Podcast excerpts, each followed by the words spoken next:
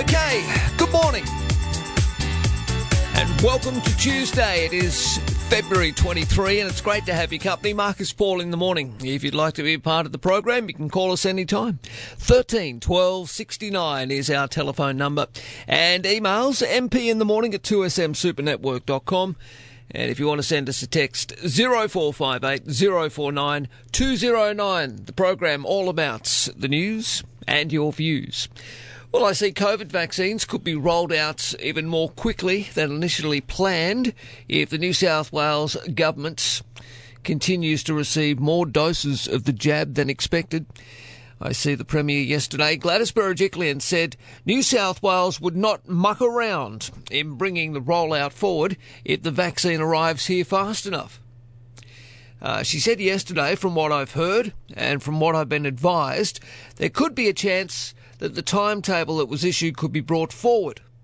Ms Berejiklian revealed she had doubts that the vaccine would arrive before March, describing the first New South Wales doses being administered as a really positive experience. Uh, the Premier also said her government will look at bringing our timetable forward if it gets good and positive news about vaccine supplies. I think the people of this state know that we don't muck around. That was the Premier of New South Wales yesterday.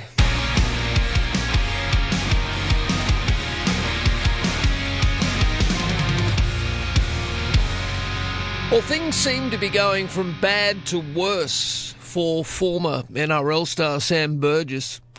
He allegedly failed a drugs test and was charged with traffic offences. In the Southern Highlands, the former South Sydney player, who, as we know, has been in the news in the last, well, ever since he's basically retired from the game, he's been in the news on and off for indiscretions involving family members and alleged acts of uh, violence. Uh, wasn't he also the subject of an apprehended domestic violence order? Anyway, the former South Sydney player was charged yesterday afternoon with driving an unregistered car. And police will also allege that this bloke has never held a New South Wales driver's licence. Well, what the hell was he doing on the road for? I don't understand. I mean, he was a, a former international rugby league player, a very high profile, highly paid football player. What, he couldn't afford to get a licence? It's beyond me. Anyway, 13 12 69, the telephone number. Now, I like this story. Teachers could be offered government help to buy a house or find their partner a job if they move to regional and rural New South Wales. What a great idea this might be. It's under incentive review measures being looked at to address staff shortages. And look, if they can do this for teachers, maybe they can also look at doing it for doctors and nurses because as we know, we've got a shortfall of medical practitioners out in the bush. It comes as Western Sydney, uh, I beg your pardon, Western New South Wales suffers an acute teacher shortage that's forcing many principals to assign classes to teachers completely unfamiliar with the subject. They're also having to bring former teachers out of retirement and hold virtual lessons with teachers who are elsewhere in the state, usually in Sydney. I mean, that's a, a really good initiative, and I hope it has legs. We might talk about this a little bit more this morning. Uh, meanwhile, the shift to working from home will have an impact on people's property buying patterns. See, more and more people are expected to move away from the CBD which could also lead to households being financially better off.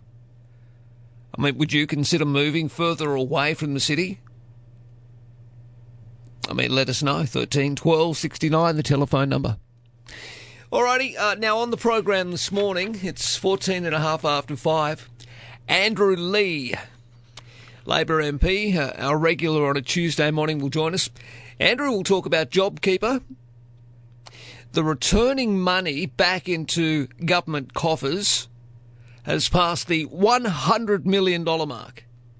So congratulations to Andrew on this. It's a, a very, uh, well, it's a very good, positive campaign that he's been running. That is, those big companies that have made profits over the course of the COVID 19 pandemic are repaying the JobKeeper payments that they received. And so they should. But there are still a few that are lingering and that basically are snubbing their nose at suggestions that, you know, uh, maybe you should pay back some of the, the gr- uh, very generous taxpayer incentives so that, you know, our kids and our grandkids aren't less, left with this massive debt for decades to come. One of them that's in the sights of Andrew Leigh is Harvey Norman. Come on, Harvey. Gerry. You need to do the right thing. Anyway, all the details this morning with Andrew Leigh. Pauline Hanson will be on the program. The Better Off Overall test has been removed from the industrial relations legislation as a result of One Nation's pressure. So we'll talk about that and also the merger of the family court and the federal circuit court. Now, she's been deeply involved in this issue of the family court since the 1990s and can point to lots of benefits on this move. All right, well, that's on the way with uh, Pauline Hanson this morning. So, a couple of interviews after seven and eight. And we'll let you know what else is happening around the traps. If you want to have your say, give me a call. 13 12 69, the telephone number.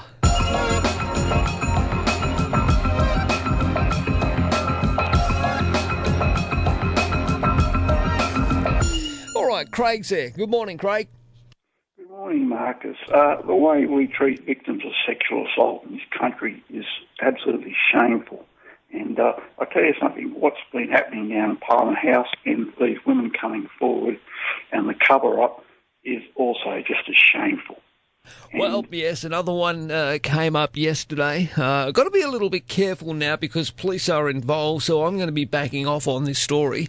Uh, because I don't want to prejudice uh, a fair trial by you know the accused. But yes, I mean the greater story here is I don't think necessarily now whether or not uh, you know. Uh, well, I think maybe you're right. It's the, the sense of a cover up. It, it, it really stinks. Really stinks. I think.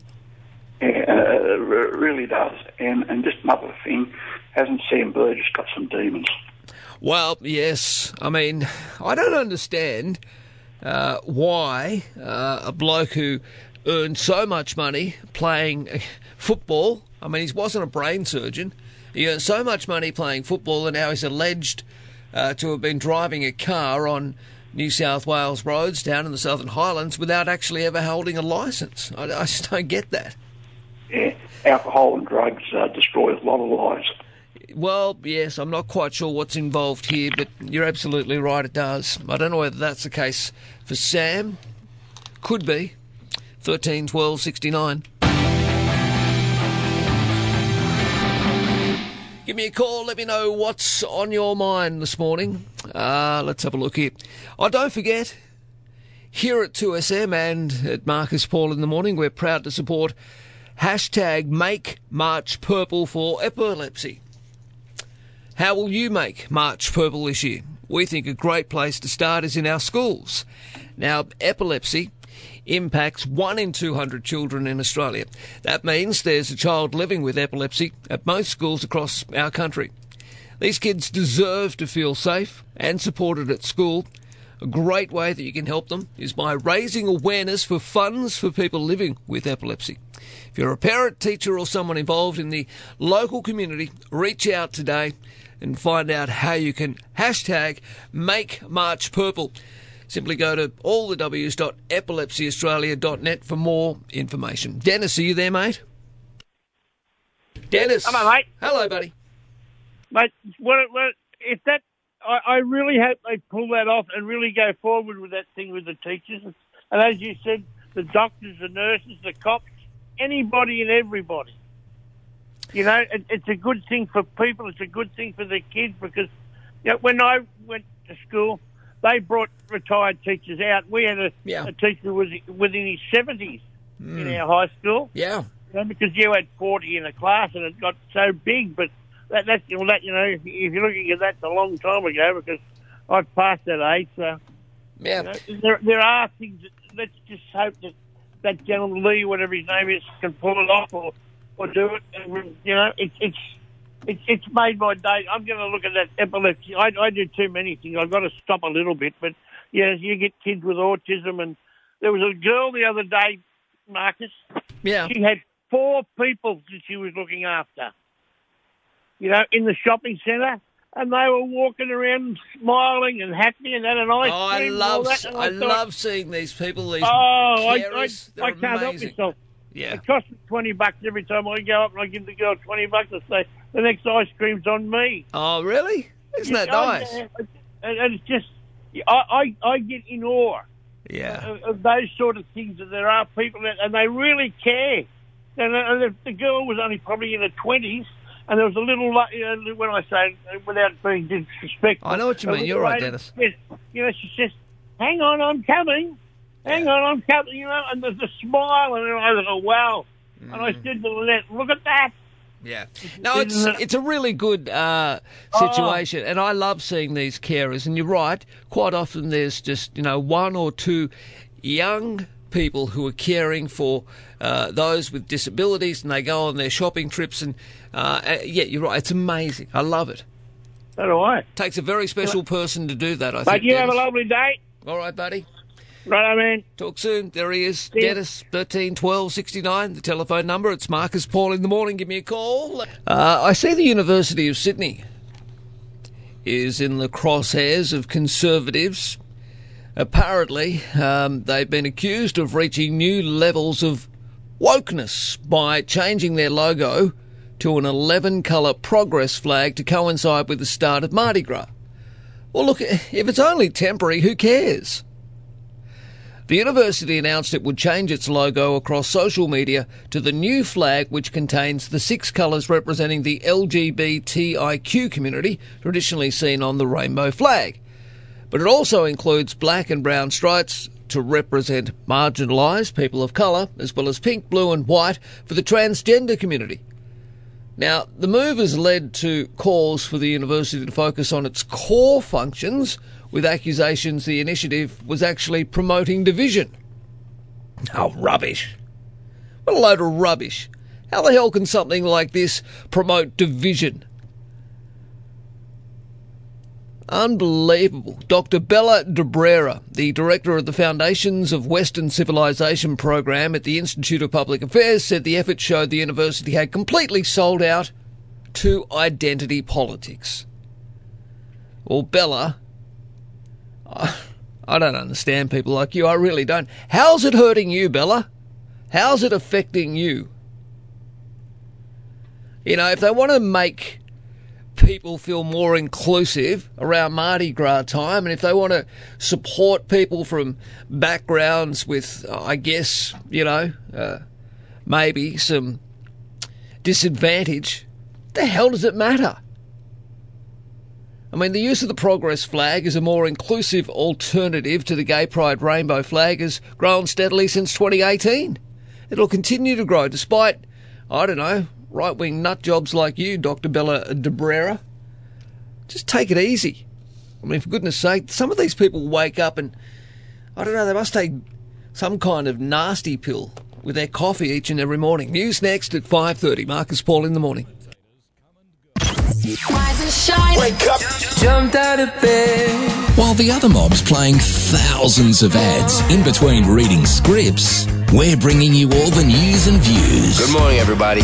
Morning. Marcus Paul, weekdays from 5 a.m. on 2SM. Okay, here we are for a Tuesday. It is the 23rd day of February. Give us a call. Let me know what's on your mind. 13 12 69, the telephone number. The so called regionalisation agenda paper has been released today and it's being led by the National Farmers Federation. What it's supposed to provide is a clear pathway for regional development and it builds interest to encourage Australians to work outside urban areas. Now, National Farmers Federation General Manager Loretta Wallace says this interest, well, it's already building, the interest in this.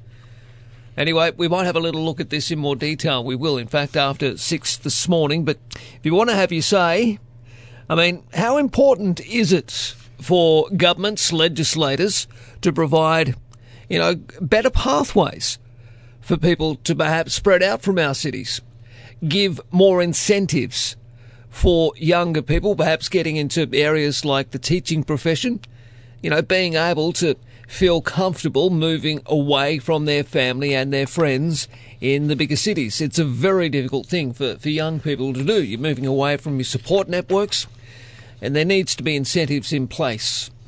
13 12 69, the telephone number to have you say. Alrighty, uh, now, I don't want to say too much on this now that it will become a police matter, but former Liberal staffer Brittany Higgins will meet with Australian Federal Police today to lodge a formal complaint about her alleged rape. This as the Prime Minister Scott Morrison backs an independent system to better support staff. Well, I guess it's better late than never, Prime Minister. Ms Higgins confirmed last week that she had re engaged with the Australian Federal Police and now has an appointment with police. In fact, it's tomorrow so Ms Higgins tomorrow will meet with the Australian Federal Police and will make a formal statement about the events surrounding her alleged attack. we know the story here. She's accused a senior colleague of allegedly raping her on a couch in the office of Defence Minister Linda Reynolds. This happened back in March 2019 following an evening drinking with staff. Ms Higgins previously said she had hoped a formal investigation would be completed in a timely manner after waiting a long time for justice following her alleged rape. Meanwhile, the Prime Minister continues to face questions about what his office knew and when.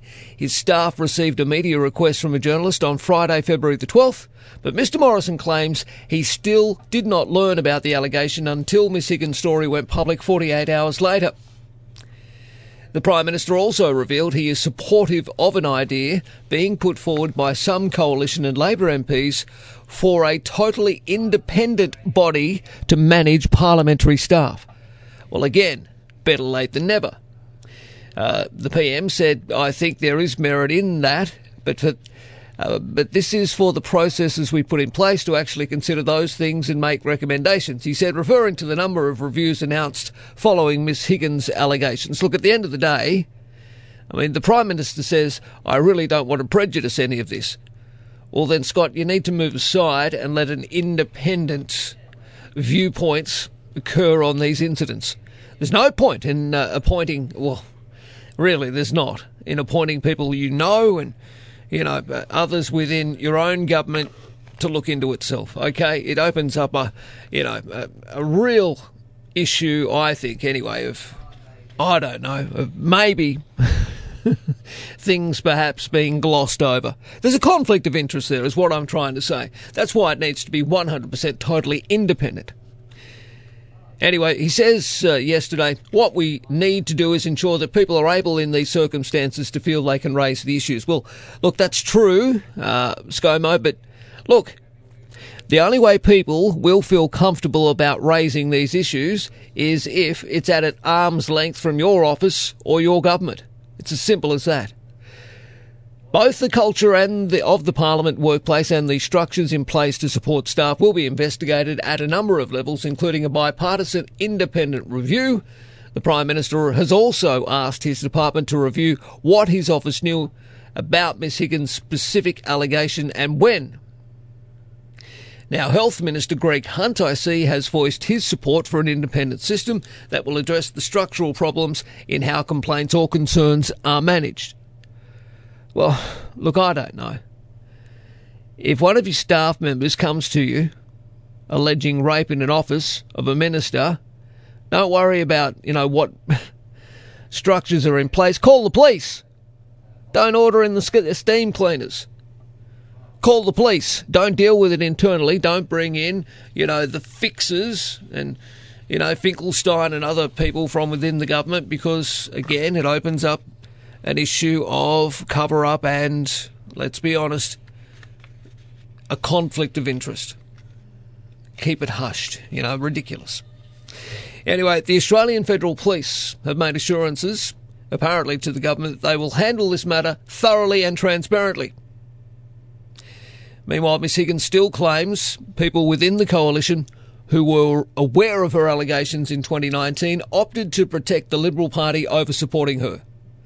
She said, I believe that getting to the bottom of what happened to me and how the system failed me is critical to creating a new framework for political staff that ensures genuine cultural change and restores the trust of staff. Well, it's about time. 13 12 69.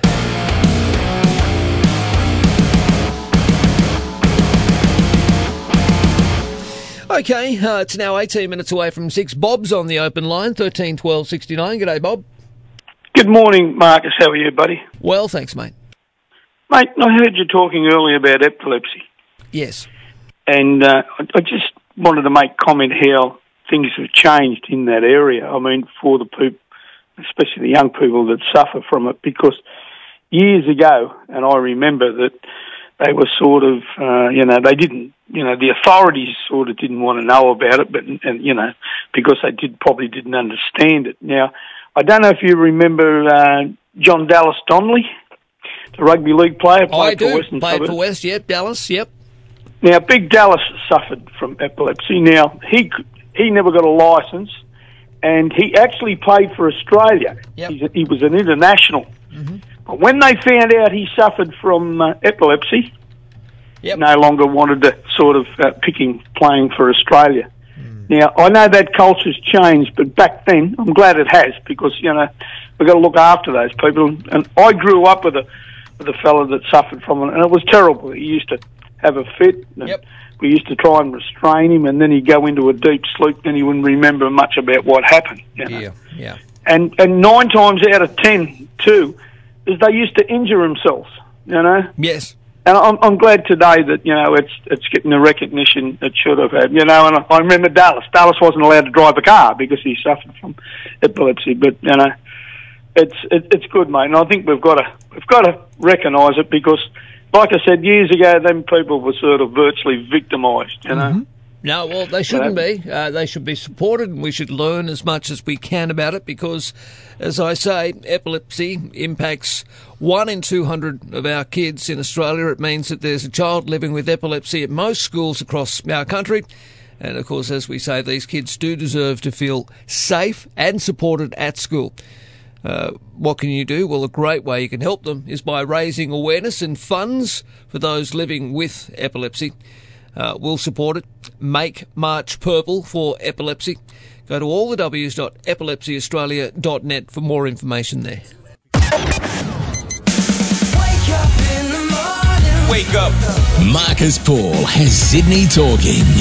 All the news and the views. Marcus Paul, weekdays from 5 a.m. on 2SM. All right, 12 minutes away from 6. The Prime Minister will seek party room endorsement today for a quote unquote modest permanent increase to the dole in exchange for stricter, stricter mutual obligation conditions. Now, this is once the $150 COVID 19 job seeker supplement ends next month. Now, the Australian newspaper's been informed that a major reform package designed to jettison up to a dozen other welfare supplements has been shelved due to the long term cost it would impose on the budget. Now, the proposed increase to the dole comes as the government starts the national rollout of the COVID 19 vaccine, with 60,000 priority healthcare staff, quarantine workers, and aged care residents across the country due to receive injections this week. Now, following a lot of pressure from welfare, lobby, business groups, the Reserve Bank, and amid growing support from within government ranks themselves to extend pandemic payments for the jobless or permanently lift the base rate, Cabinet was yesterday preparing to sign off on the first real increase to the dole since the mid 1990s. It's understood that a meeting of the Expenditure Review Committee last Friday decided to abandon a broad scale reform proposal streamlining our welfare system into a single higher payment for unemployed Australians eligible to receive up to a dozen other supplements or subsidies. Now, the government has instead opted for an isolated, permanent rise to the job seeker payment, which is currently set at $565 a fortnight for a single non renter with no dependents. Now, they say to accompany the increase, a further tightening of the mutual obligation conditions will also be introduced in what a senior government source described as a carrot and stick approach aimed at keeping the jobless out of poverty by getting them back into work. All right, well, if we want to keep the jobless out of poverty, then we need to obviously ensure that any job key, job seeker payment or dole or new start or whatever the hell they're going to call it this time around, we need to ensure that whatever payment is set is in line or at least just above the poverty line, which many to me suggest is around 80 odd dollars a day. What do you think? 13 12 69, the telephone number. Good morning to you all. Podcast Marcus Paul in the morning at any time. Go to 2sm.com.au and click the show page. Yes, on the show page, plenty of content up there for you to comment on. It's five to six now. We're off to the news in just a couple of moments with Di. But I see that our most far reaching inquiry into the gig economy and future of work will today resume public hearings in New South Wales State Parliament. The inquiry will hear from two riders who were fired recently by the company Hungry Panda after they complained about having their pay slashed without warning. Hungry Panda's management will then appear to explain their actions, having failed to front the inquiry last year when they were called. The specialist food delivery company is also under pressure to explain the death of a delivery driver who, despite dying at work, the regulator Safe Work New South Wales only learnt of his death after a trade union reported it one week after the crash.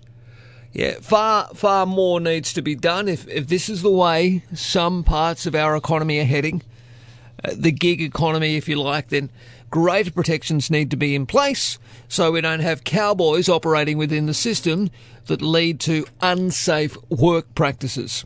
I would suggest, to be perfectly honest, that there's a lot more rider or driver safety courses included going forward because I'm sorry, uh, I've said it so many times. Some of these riders or drivers, whether they're on their mopeds or you know, electronic bicycles, etc. Some of them haven't got a clue what they're doing. I mean, again, yesterday, yesterday in the city, a bloke on a moped stopped dead in front of traffic. I saw it. Stopped dead in front of traffic because he needed to check his phone, which was on his handlebars, to obviously see where his next uh, meal was being delivered to. Dangerous. More driver or rider training is essential, I think, going forward. News next, six o'clock. Genuine talk on the radio. Marcus Paul in the morning. Well, I see the New South Wales government says a key plank of its COVID 19 economic response is being delayed because the City of Sydney is dragging its heels in approving critical social housing developments. Now, the Council says it's working closely with the state government on these projects, but we all know come on, you're not fooling anybody, Clover and you lot. We all know how councils love to drag their feet on approving DAs. Just get on with it. The assessment periods need to be quicker and we need to get construction started immediately. Marcus Paul in the morning. We're decades behind where we should be on social housing. We, we need not, you know, 900 new social housing dwellings. We need thousands and thousands of public housing dwellings built um, so that people can have somewhere to live. Want more news and genuine talk on the radio? Then stick with us. Marcus Paul in the morning. Unscripted, genuine, and sometimes silly. Marcus Paul in the morning. Okay, good morning. Welcome back for those that have already been with us so far. It's great to have your company as we broadcast around New South Wales out of 2SM Sydney in the Grant Goldman studio. Give me a call, let me know what's on your mind. There's plenty of news around. I see the Prime Minister has taken an early election off the table. Well, that's according to an article today in the Sydney Morning Herald. PM Scott Morrison has told colleagues to plan for two federal budgets before the coalition government heads to the polls.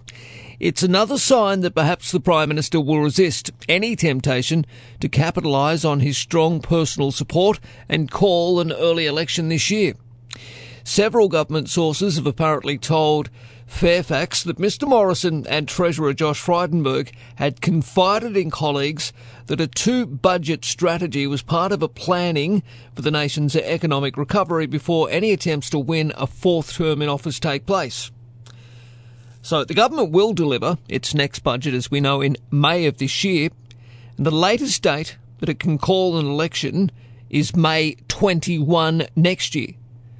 So perhaps we'll get a, a, federal budget. Obviously, we will get one in May this year, and then another one under Josh Frydenberg in May next year. Probably brought forward, though, to April. That's what it would mean. It's a similar tactics that Mr. Morrison used to set up his attacks on Labor's big taxing agenda before the 2019 election. The government could go to the polls in a standard election at any time from August of this year. But Mr. Morrison's apparently told party room colleagues that he was a full termer and was not considering a snap election while he led in the polls. Another key factor, they say, is the national rollout of the coronavirus vaccine. The government hopes all Australians will have had at least one dose of either the Pfizer or AstraZeneca vaccine by October. Uh, the PM apparently told colleagues that elections are just too hard to win. I cherish every single day. We will do it for the time we said we will. Now, at the weekend, he said Australians were relying on him and his team to protect their livelihoods, to protect their lives, to maintain the health of the country, and to make sure they roll out the vaccination in a timely manner. So there we go. Okay, if you want to have your say on that, 13 12 69 being the telephone number.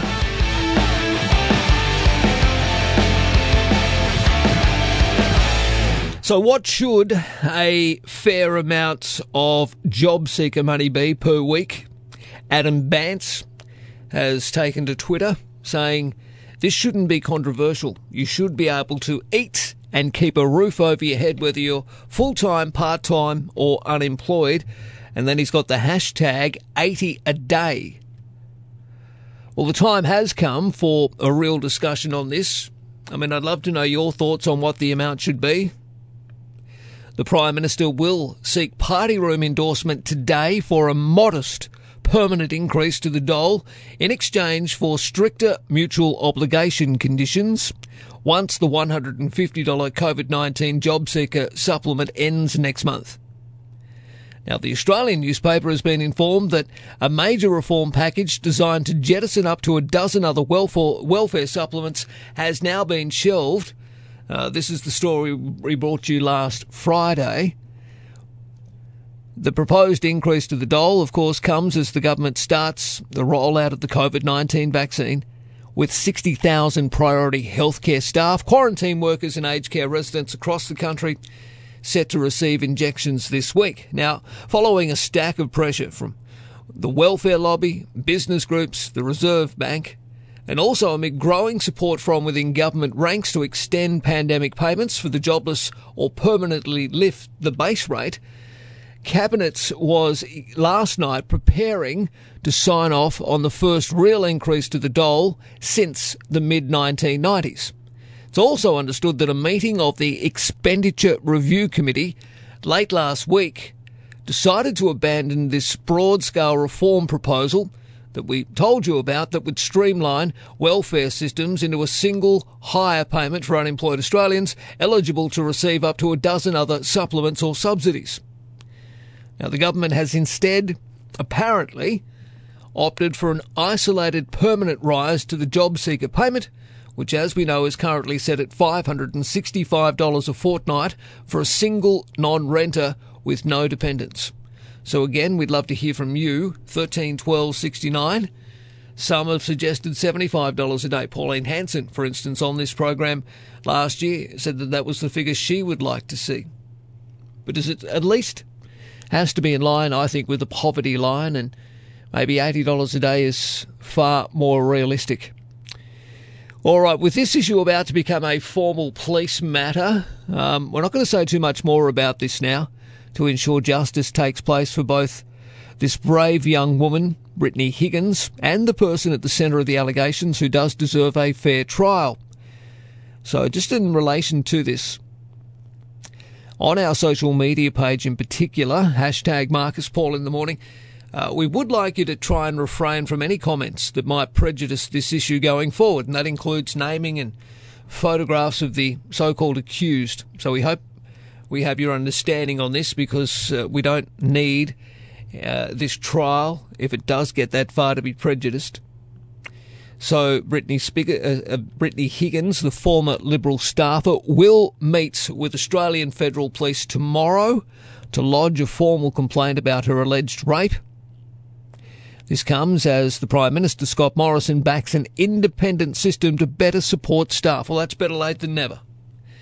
Now, Miss Higgins confirmed last week she had re engaged with the Australian Federal Police and she now has an appointment with them tomorrow to make a formal statement about the events surrounding her alleged attack, and therefore it will now become a, a police matter. So we'll refrain from talking as much about it as we have, and that's proper. Uh, 13 12 69, the telephone number. Oh, look, he's made the news again. Former Liberal MP Daryl Maguire. What have you been up to, Daz? A Transport for New South Wales official was outraged over the apparent leaking of the route of a Sydney motorway to controversial former MP Daryl Maguire, allowing a Chinese developer linked to the MP to go on a buying spree along the corridor. Boy, oh boy. An internal file note documenting the top bureaucrats' concerns has been tabled in New South Wales Parliament and obtained by the Fairfax Press after Transport for New South Wales unsuccessfully battled to withhold it from the public. Yeah, they've got a fair bit to hide when it comes to this bloke. In the document, Transport for New South Wales Executive Director Tim Raymond notes that a senior colleague was demanding answers after the apparent leaking of confidential departmental information. Who has been talking to who? He wrote of the meeting with her. How did Daryl Maguire get that info? Well, come on, do we really have to think that hard about it? Anyway, the file note was created after a decision by Hong Kong developer Country Garden to splash out $85 million on the purchase of farmland at Korda on the southwest outskirts of Sydney back in 2017. I'll say some more on this very soon, but I mean, this bloke, Daryl Maguire, 13 12 69.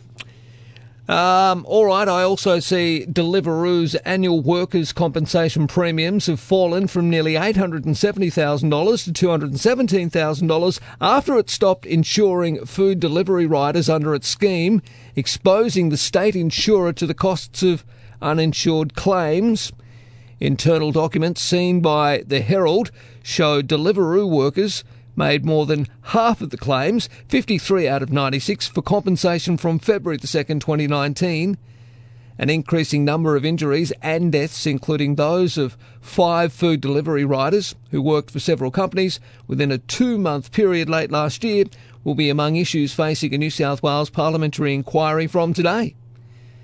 Now, the scheme overseen by the New South Wales Workers, Workers Compensation insurer iCare is legally obliged to compensate uninsured gig workers if they are deemed workers and not independent contractors. Anyway, if you want to have your say on any of this, 13 12 69 is the telephone number. Marcus Paul in the morning.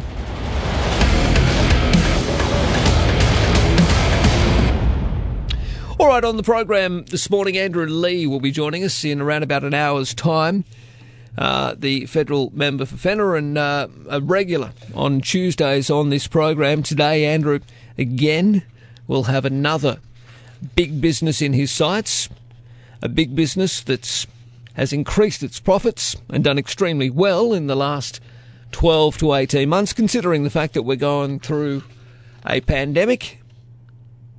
Now, job keeper payments that have been returned to Australian taxpayers have passed the $100 million mark. So well done to Andrew on his campaign. It's not about necessarily picking on big business at all. It's about ensuring that Australian taxpayer dollars, uh, of which a lot of this stuff is borrowed, remember, it's, it's about ensuring fairness and equality when it comes to paying this thing off in the future. Now, if big companies like Premier Investments and Harvey Norman, for instance, have done extremely well during the pandemic, better than expected, and they've been propping up their businesses with job keeper payments, then they need to damn well pay this money back. Anyway, Harvey Norman is in the sights of Andrew Leigh, and he wants Gerry. I don't think Gerry's got anything to do with Harvey anymore, but anyway, he still carries his name. Uh, but the push is now for Harvey Norman to do the right thing. Also, Andrew is going to outline the NBN, the National Broadband Network, cost failures for us this morning. Now, Pauline Hanson, am I right? Did Pauline vote against an independent at length or an arm's length inquiry into uh, the allegations in Canberra in the last few days? I hope not. I'll be asking her, and if she did, I'll want to know why. I'm very disappointed. Anyway, we'll talk to Pauline about that after 8 o'clock this morning. And also this Better Off Overall test. The boot has been removed from the industrial relations legislation as a result of One Nation's pressure on the issue.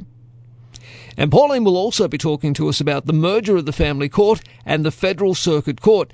She's been deeply involved in this issue since the 1990s, and she can point to lots of benefits on this move, and that's despite a lot of pushback from many including well, stack of women's organisations and benevolent societies and all the rest of it. They're not at all happy with the merging, if you like, of the family court and the federal circuit court. But aren't they pretty much the same thing anyway?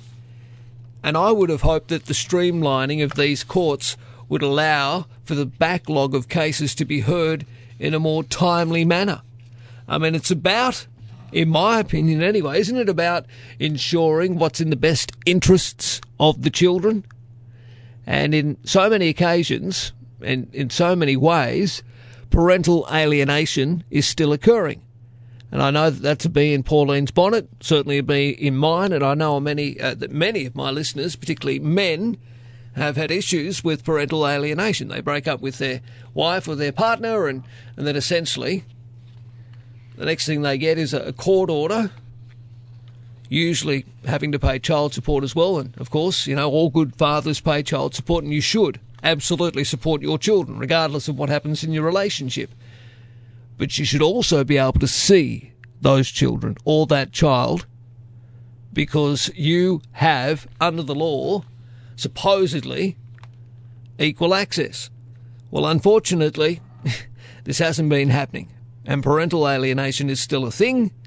And of course, a lot of women do play the the old cards of alleging domestic violence, and as soon as a report's made, even if there are no admissions made by the man involved, of course that prejudices him, I think, in any ongoing action in the family court. But anyway, there is a backlog, and there's little doubt that COVID 19 has had a fair bit to do with this.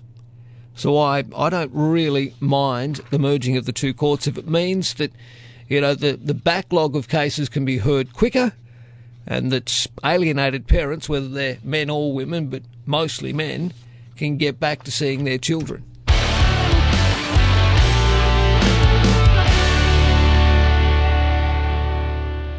Alrighty, thirteen twelve sixty nine, the telephone number. After six thirty this morning, um, our mate Jordan Shanks has done some more brilliant work in relation to well, state and federal politics. I won't spoil it. We will play that for you. I think we'll do, we'll play it in its entirety after six thirty this morning for something different. Uh, for those that might have missed it or those that don't normally listen to Jordan's work, it's well worth a listen. Absolutely. So I'll play that for you after six thirty. Uh, I received yesterday, and I know Justin's going to enjoy doing this a little later this morning. Scruff, and uh, and Di will come in as well. But I received yesterday a note from an old mate who's, uh, I think he's in radio these days, but he certainly followed my career. He sent me an old rate, what we call in the business an air check. So it was when I was, I don't know, hosting a night show. I think it was today, was it Today FM or 1FM out in Penrith? It was when I was 21 years of age. I was hosting a kids show at night and um, I, I did a lot of those sort of countdown shows, etc., playing all the latest pop music, and it was fun. I loved it. I thought I was king of the kids. Anyway, Paul, his name is, he sent me a, an air check of when he was a, uh, well, a contestant on a segment that I used to do called School Wars, where uh, kids from schools in Sydney would ring up and take on each other, and we, we called it School Wars, and at the end of it there were prizes, etc. It was good fun but very bad. Particularly the fact that I sound like a 10 year old. Some say I still sound like a 10 year old. Anyway, we'll play that back for you for a bit of fun after 8 o'clock this morning.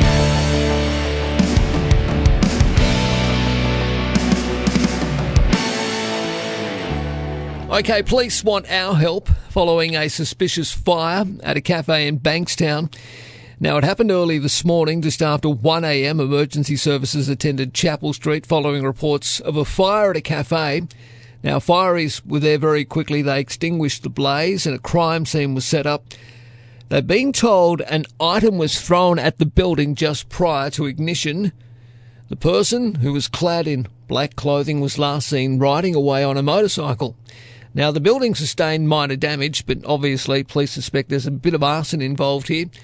So they're treating it as suspicious and they're asking anyone who may have information about this incident to get in contact with Bankstown Police on 978 199 or of course you can always call Crime Stoppers their number 1800 333 000. Less ads means more of your views. Marcus Paul in the morning.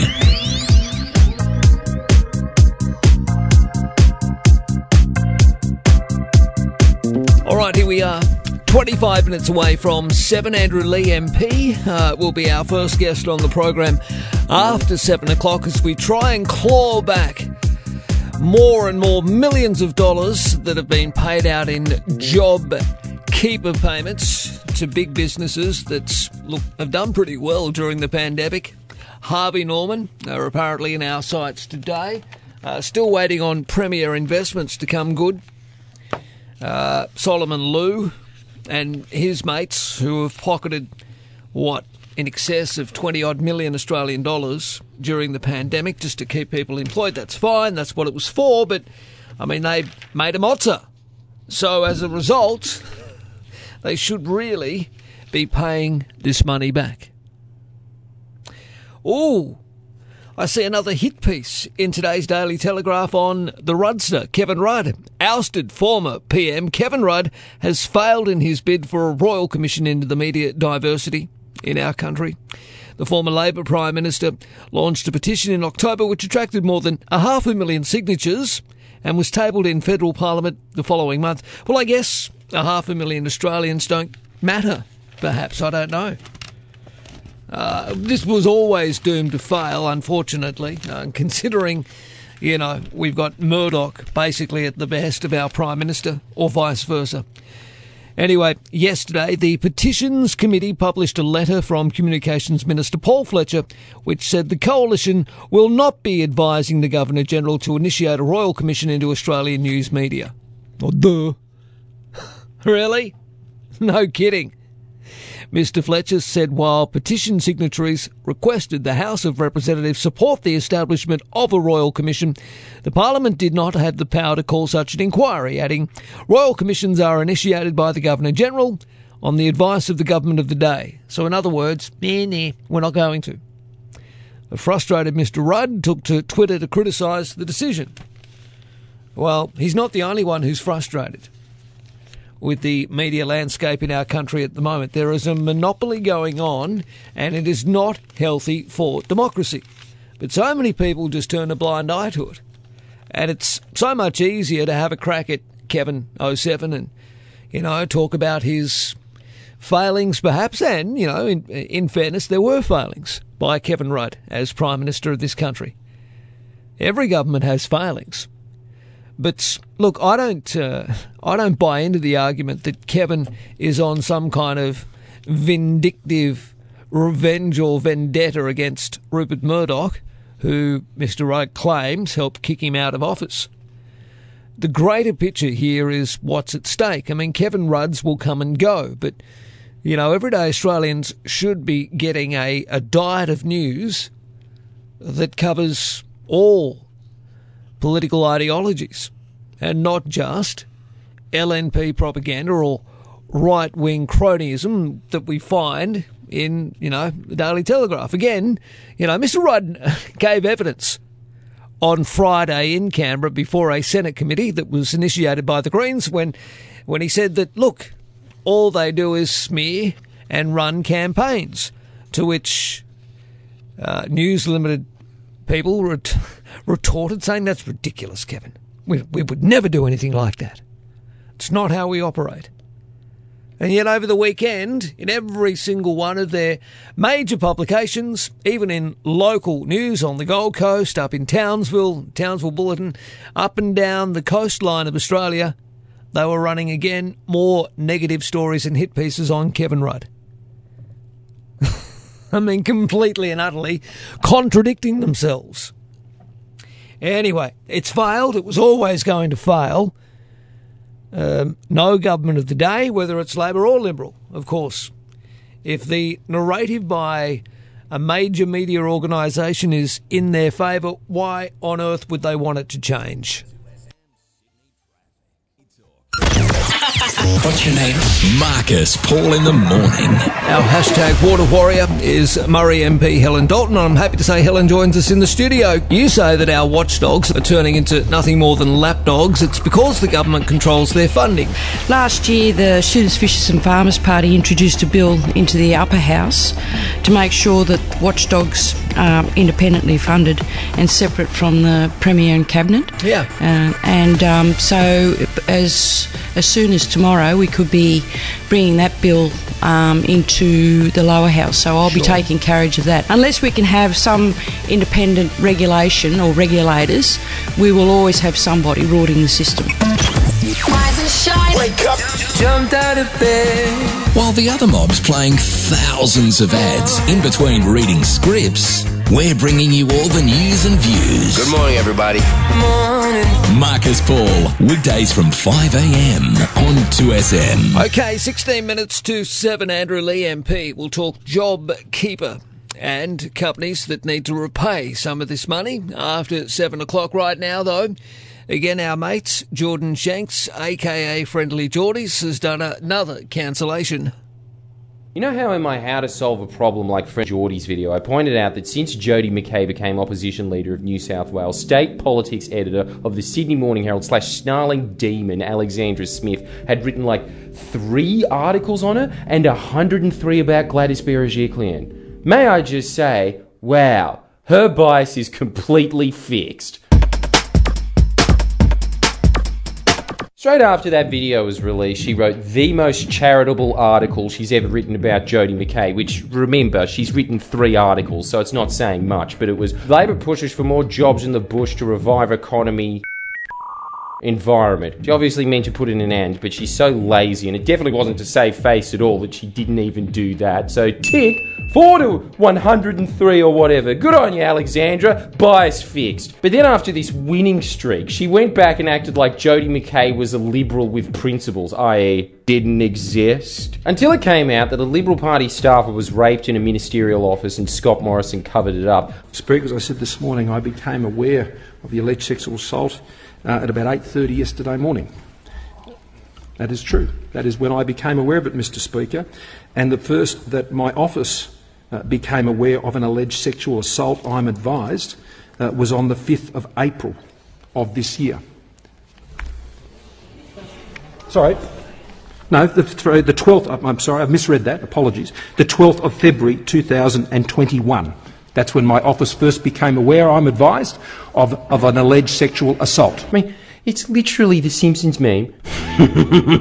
I can't divulge info about the police investigation that opened on April 5th, 2019 that would have ruined my election chances.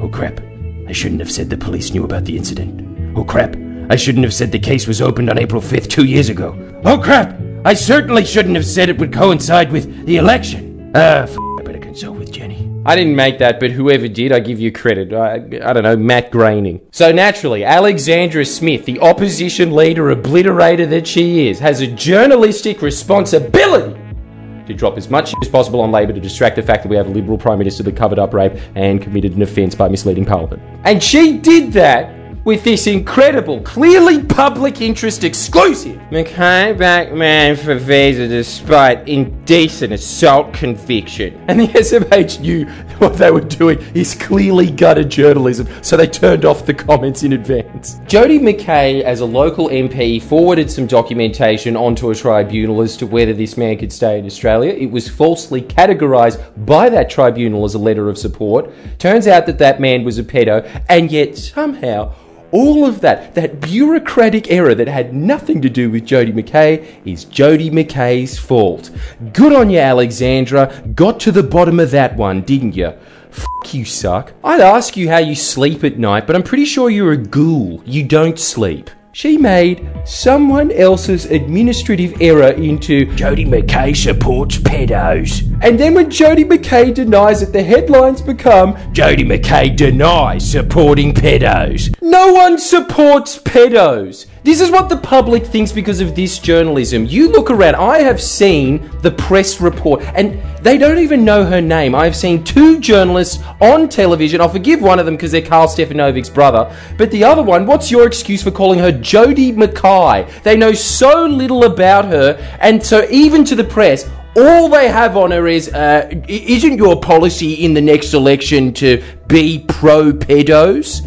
Yeah, as a mainstream workers' party, that's their only platform. ScoMo being under pressure kickstarted the way too common phenomenon known as the free press. ScoMo does something bad, needs to distract media. Alex Hawke or one of his other simpy fixes drops to the media. One outlet runs it. The rest of the media pick up on the smear. Shock Shock say exactly, in all my 30 years of broadcasting, I have never seen something as disgraceful as what insert name has done.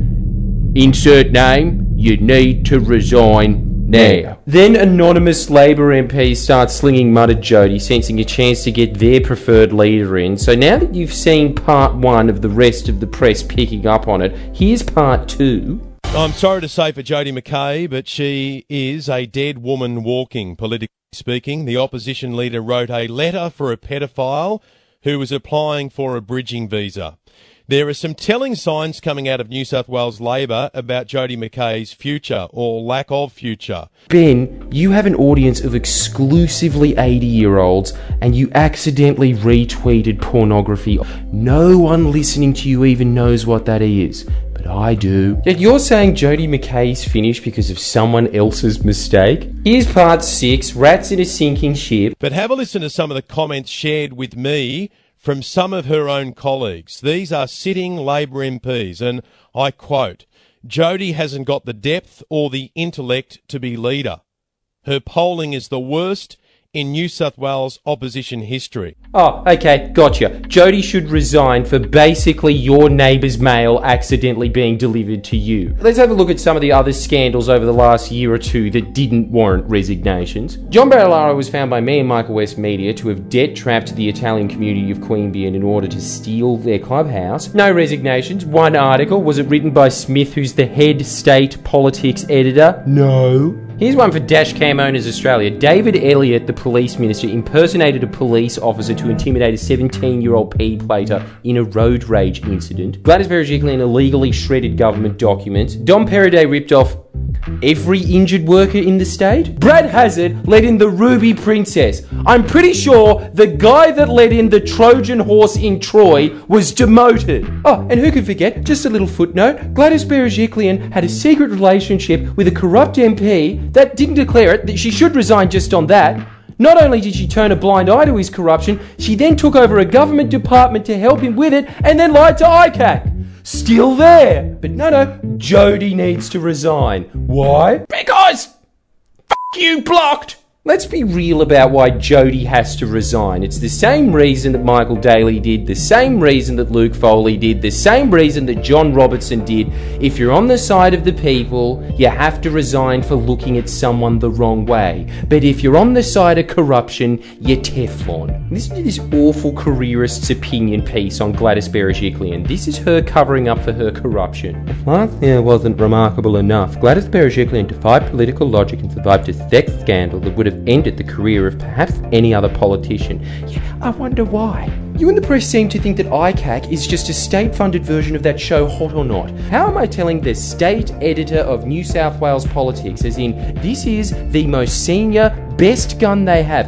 Really shouldn't have to tell you that it's the Independent Commission Against Corruption, not the Independent Commission Against Cunnilingus. Gladys Berejiklian is objectively corrupt, unfit for office, yet you're still playing cover for her. And to the Labor rats dropping to Fairfax and the Murdoch press, hoping that their preferred leader gets in, I've got some bad news for you. You think the press is going to be satiated by killing the career of one more Labour leader, do you? You think this is just like feeding that fat guy in the Monty Python sketch a mint? Think again. They knocked off John Robertson for something almost as salacious and trivial. They got Luke Foley on an allegation of indecent touching that was never proven. Michael Daley was done for using the A word, Asian. And now they're saying that Jodie McKay likes pedos. So don't worry, they'll find something on the next leader. Anything. They'll just get a dart, chuck it at one of his press releases. China is a country that exists. Chris Minns doesn't believe that Taiwan's a country. You know what's so infuriating about all the reasons the press give for why Labour leaders should resign?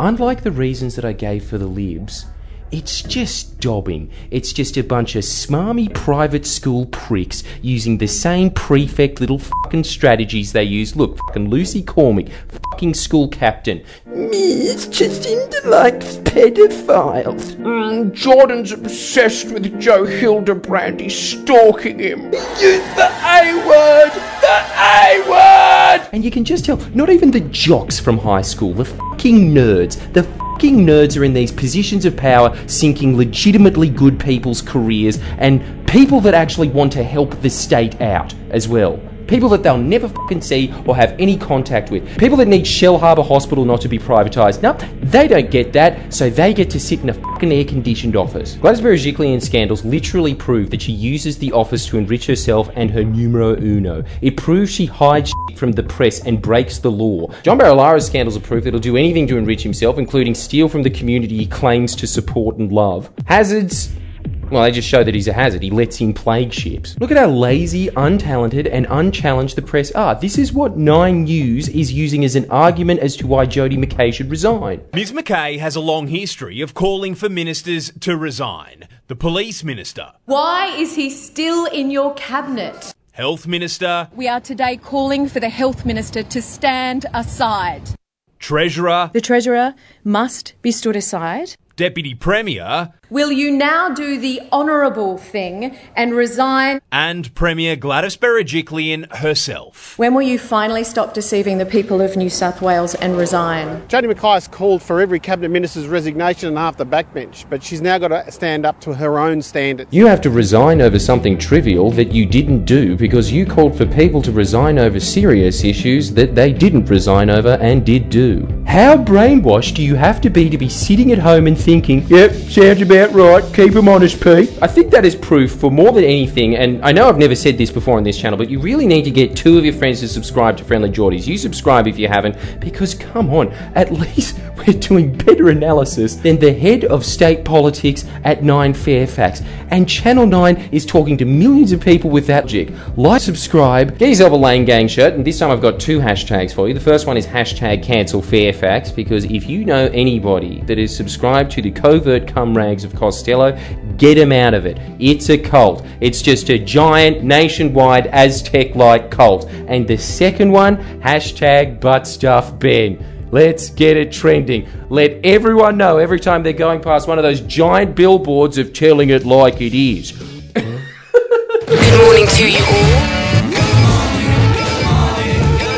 Podcast Marcus Paul in the morning at any time.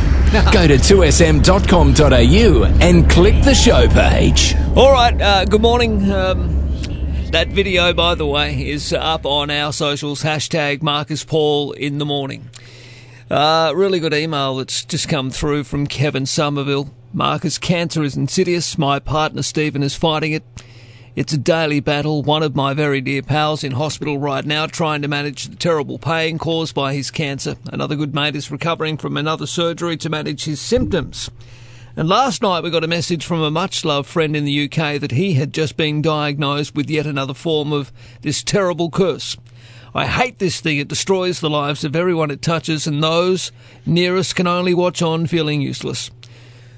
He then goes on to say the reason the COVID vaccine has been developed so quickly has been because every government on earth gave truckloads of money to the best scientists to rapidly develop a vaccine, and they have done in a year. How about after the pandemic is a memory, these same governments give that same truckload of cash to those same scientists to try and find a cure for cancer? Well said. This is Marcus Paul in the morning. Should the Prime Minister of this country step aside? Because I believe, personally, that he's misled the Australian Parliament, he's misled the people of this country, and I don't buy for a moment, Anthony Albanese, that Scott Morrison did not know that this young woman had been allegedly raped inside, well, less, as you put it, less than 50 metres from his office. It's, it's inconceivable to me. It doesn't pass the pub test. I'm sorry, it just doesn't. Well, well, it is quite extraordinary uh, these revelations, and then also, if uh, if the account of the prime minister is correct, how has the defence minister kept her job? What we need here is just transparency for people to, to say what happened and when. Uh, I think that Ms Higgins deserves uh, nothing less than that. This is Marcus Paul in the morning. Want more news and genuine talk on the radio? Then stick with us. Okay, good to have your company on this Tuesday morning. It is January the 23rd. Did I say January? February the 23rd. Idiot. 13 12 69, the telephone number if you would like to have your say. Uh, we're getting quite a few emails. And uh, I'll just go to a couple now because Andrew Leigh MP is joining us on the program very soon talking about job keeper payments. Ronnie says, Good morning, Marcus. Get your listeners to Google Wikipedia News Corp to see how much coverage Murdoch Press has in Queensland, let alone the rest of the country. Love the program on you, champ. Thank you, Ronnie Moss. Appreciate that. And Lynn Sheeky. G'day, Marcus Jordan. Absolutely brilliant and refreshing our memories of all the wrongdoings of the Teflon coated Liberal ministers and the Premier in New South Wales, total hypocrites who are never held accountable. Would love copies of this sent down the road to newspapers and television stations. It's the best take I've heard. Regards, Lynn. Well, it was very good, wasn't it? Very, very good. John has sent me an email as well. Marcus, I heard you mentioning uh, Daryl Maguire on the program this morning. What's the latest news? Is it true with Daryl Maguire how a Chinese investor went on a buying spree, buying land on a proposed government development? How did he get the inside information about the proposed developments? Well, John, the story is a Transport for New South Wales official was outraged over the apparent leaking of a route of the Sydney motorway to controversial former MP Daryl Maguire, allowing a Chinese developer linked to the MP to go on a buying spree along the corridor. An internal file note documenting the top bureaucrats' concerns has been tabled in New South Wales Parliament and obtained by the Herald after Transport for New South Wales unsuccessfully battled to withhold it from the public. In the document, Transport for New South Wales Executive Director Tim Raymond notes a senior colleague was demanding answers after the apparent leaking of confidential departmental information. Who's he been talking to? He wrote of the meeting with her. How did Daryl Maguire get that info? The file note was created after a decision by Hong Kong developer Country Garden to splash out $85 million on the purchase of farmland at Corder on the southwest outskirts of Sydney back in 2017. Country Garden reportedly wrote to planning authorities in December 2017 lobbying for an interchange to be built because the new M9 motorway was anticipated to pass through the northeast corner of the site. However, the motorway route was not publicly unveiled until three months after the letter was written, prompting politicians to dub the company the Nostradamus of developers. See, they can see into the future, you see, aren't they clever? Jeez. In July 2018, a month after the Daily Telegraph first revealed the letter, Wagga Wagga MP Daryl Maguire was forced to quit the Liberal Party after he was recorded talking about receiving commissions from Country Garden in tapes played to the Independent Commission Against Corruption. The following month, Mr. Raymond wrote a file note entitled Feedback from Claire 16 August. This appears to be a reference to a meeting with the then Transport for New South Wales Deputy Secretary Clare Gardiner Barnes addressing the land deal at Corda, Chinese investor buying up land, who has been talking to who, it reads. What MPs being briefed? How did Daryl Maguire get that info? Regarding Wagga. Now, the memo has come to light after One Nation MP Mark Latham called for documents relating to the Corda land sale to solve the mystery, who gave Country Gardens the inside information. In response to questions from the Herald yesterday, Country Garden, now known as Risland Australia, denied it was ever in possession of confidential information relating to the route of the M5, M9 motorway. Uh, a Risland spokeswoman said the company strongly rejects the assertion that Daryl Maguire had any involvement with the purchase of this site. Risland relied upon publicly available plans on road routing in that area that were provided by exhibits by Transport for New South Wales back in 2015. These provided indicative only plans for the M9 Orbital. Well, Transport for New South Wales initially withheld the file note when it tabled a trove of documents to Parliament last year on the grounds that it contained commercial in confidence details and personal information. Parliament's independent arbiter, Keith Mason QC, was scathing of those reasons when he ordered the documents released in January, accusing Transport for New South Wales of failing to engage with reality. He added that the reference to Daryl Maguire in the file note may speak for itself. So this latest revelation comes after Mr Maguire has been referred to the Independent Commission Against Corruption by Mr Latham for not getting approval from Premier Gladys Berejiklian to travel overseas while he was in a secret relationship with her. The ICAC referral followed a four week corruption inquiry in 2020 that examined whether Mr Maguire misused his position as an MP and Parliamentary Secretary for his own financial gain. Documents since obtained under a parliamentary order show that Mr Maguire sought approval from then Premier Mike Baird for trips to Shanghai and New Zealand in 2014 and 2016. How proud the people of Wagga Wagga must be of their local MP. Well, then, once local MP. All right, welcome back to the program. Thirteen twelve sixty nine is the telephone number.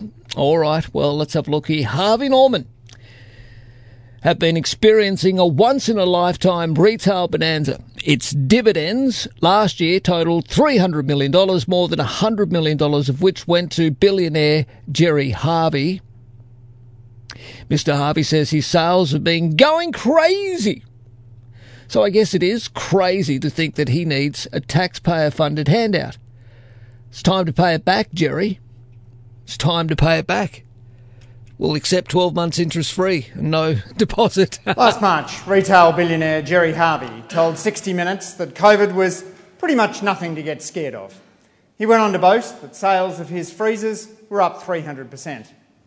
Since then, more than 2 million people have lost their lives and Harvey Norman has experienced a once in a lifetime retail bonanza. Its dividends last year totalled 300 million, more than 100 million of which went to Mr Harvey. This Friday, it's expected to announce a six month profit of around half a billion dollars. Yet Harvey Norman head office and its franchisees have benefited from millions of dollars of taxpayer support through the JobKeeper program. And it's not the only profitable firm to do so. Recently, Crown Perth Empire, Jamieson, MaxiTrans, hedge fund K2, and investment bank Moelis have announced JobKeeper fueled profits. Some profitable firms have repaid. CIMIC's recent announcement takes the total repayment past $100 million. These ethical firms realised that JobKeeper was designed to keep battlers in work, not to help billionaires buy their next racehorse. Gerry Harvey once said that donating to charity was helping a whole heap of no hopers survive for good reason. He then claimed it's changed. Well, Friday's his chance to prove it. Mr. Harvey says his sales have been going crazy, so it's crazy to think he needs a taxpayer funded handout. Pay it back, Gerry. Well, well said. Andrew Leigh, MP, joins us on the program. Hey, mate. G'day, Marcus. How are you? Well, thank you. Uh, what's the likelihood that Gerry Harvey will repay uh, these this millions of dollars in JobKeeper payments? Well, he can certainly afford to, Marcus. He's got uh, plenty of money in the bank. He's done uh, extremely well out of the pandemic. I don't think there's uh, another octogenarian around who's uh, done as well out of the pandemic year as Gerry Harvey. Uh, he's seen increased sales uh, right going back to the uh, to, to, early 2020.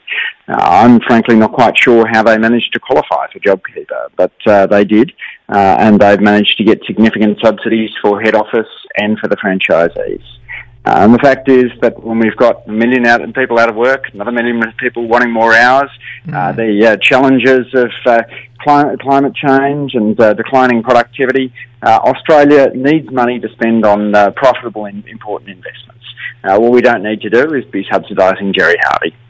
No, and well done on the work you've done so far. I mean, I've heard you and I've, I've read the information here. $100 million plus has so far been clawed back, and I think that's in, uh, it, well, mate, to be honest, I know you're very uh, modest, but that's in, uh, of course, mostly due to your hard work on this. And uh, it's been good that you've been holding these multinationals uh, to account and uh, big Australian companies who, you know, otherwise uh, probably would have kept this money.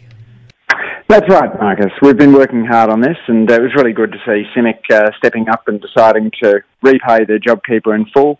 Uh, has repaid half of their JobKeeper, uh, and other firms have said they're considering doing it. Uh, they're in line there with their corporate mission statements and with the values of everyday Australians uh, who recognise that uh, government ought to be there when you need it, but it isn't just a chance to snaffle money for shareholders uh, JobKeeper is a program designed to keep battlers in jobs, not yeah. to uh, uh, assist billionaires in buying another case of champagne. Or racehorse, as you mentioned. Indeed, indeed. In the case of those who are into uh, into thoroughbreds.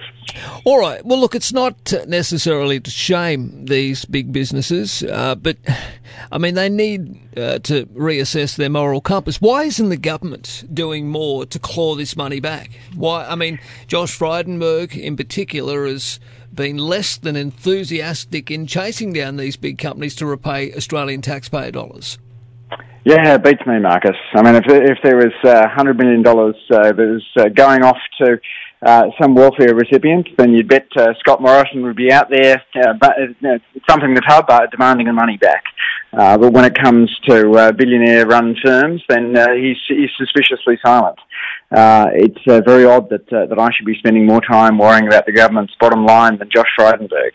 Uh, and when you look at uh, companies uh, such as uh, the investment bank Moelis, which is uh, uh, receiving JobKeeper, or the hedge fund K2. You know, no one was saying at the start of last year, oh, this is going to be a, a way of propping up the profits of hedge funds and investment banks. Uh, that's not why JobKeeper was designed. Uh, and firms that have come through the pandemic well, seen increased profits, there's no reason they shouldn't be paying that money back to taxpayers. Well, speaking of money, what about the NBN and the cost and the failure involved uh, with this? What's the latest on this, Andrew? Well, as you know, Marcus, uh, in 2013 when Tony Abbott came to office, he ripped up the plan to have full fibre NBN, uh, which would have been pretty critical during the pandemic if Australians could have enjoyed uh, the sort of broadband speeds that many other countries enjoy. Uh, we now know that uh, Tony Abbott exaggerated the uh, extent of the the cost difference there by perhaps ten billion dollars, Uh, and that full fibre NBN uh, would have been a lot cheaper than the coalition claimed.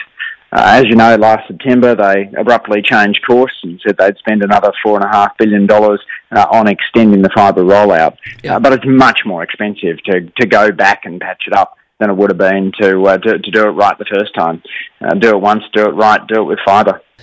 All right, um, just on another issue, uh, I see the Prime Minister will seek party room endorsement for a modest permanent increase to the dole in exchange for so called stricter mutual obligation reporting conditions once this $150 COVID 19 job seeker supplement ends next month. Uh, many have suggested uh, it needs to be in line or at least above the poverty line of roughly $80 a day. Uh, what's your take on this? Let's see what the government the government does. There's been a lot of talk on this, and I'll wait to actually see an announcement before uh, uh, making it, ma- making my own view on that. Uh, but I do think it's it's important that we recognise that this is money which uh, supports some of the most vulnerable in the community, uh, and therefore flows right back into retail sales. Uh, people at the top of the distribution save about a quarter of their income. Those at the bottom of the distribution spend it all. Yeah. Uh, so if you if you want to ensure that uh, that the economy is humming, uh, then putting money into the pockets of uh, lowest income earners uh, is an important way of doing that. All right, Andrew. Always good to have you on the program. We'll chat next week. Terrific. Thanks, Marcus. All right, there he is, Andrew Leigh, member for Fenner, and uh, of course uh, a regular here on Marcus Paul in the morning. I've got a note here from New South Wales Police at 23 minutes after 7. Uh, they're asking for our help after a woman was assaulted in a road rage incident in Sydney CBD last week. At around a quarter to two on Sunday, Valentine's Day, police were called to Wattle Street in Ultimo after reports a woman had been assaulted. They'd been told the woman was crossing the road when the driver of a black SUV beeped the horn and verbally abused her. It's then further alleged the man followed her into a nearby cafe where he physically assaulted her before throwing her bike into the street and smashing her mobile phone. What a charmer. Now, during this incident, the 37 year old woman sustained minor injuries to her wrists and hands. So, police from the city's Police Area Command are investigating, and as inquiries continue, they're appealing for any witnesses to come forward. So, if you saw this, get in contact with Crime Stoppers 1 800 333 000.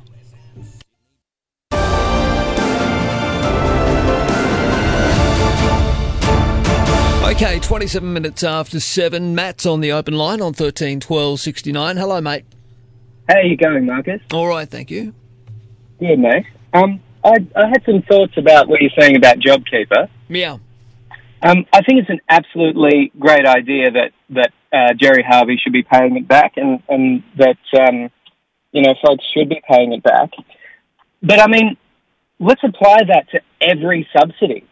Coal and gas industry isn't profitable without subsidies. Neither is high tech, pharmaceuticals. These industries do not exist without gigantic government subsidies. Why Yeah. shouldn't the free market apply there? Well, that's a good point. Um, I guess it doesn't apply because we want to try and ensure that we reduce our emissions. But look, I understand your, your point of view on that.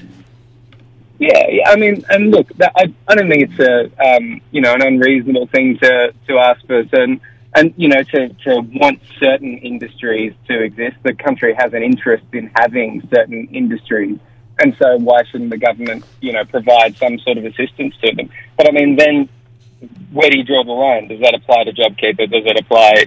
You know, how do you decide what deserves a subsidy and what doesn't? Well, that's true.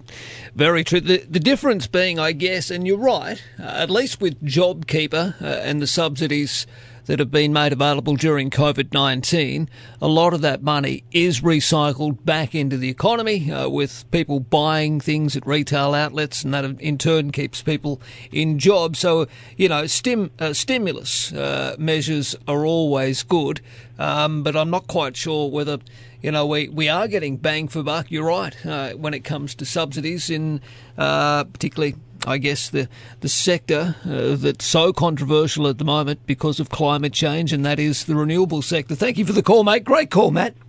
No worries, mate. Take care of yourself. Bye.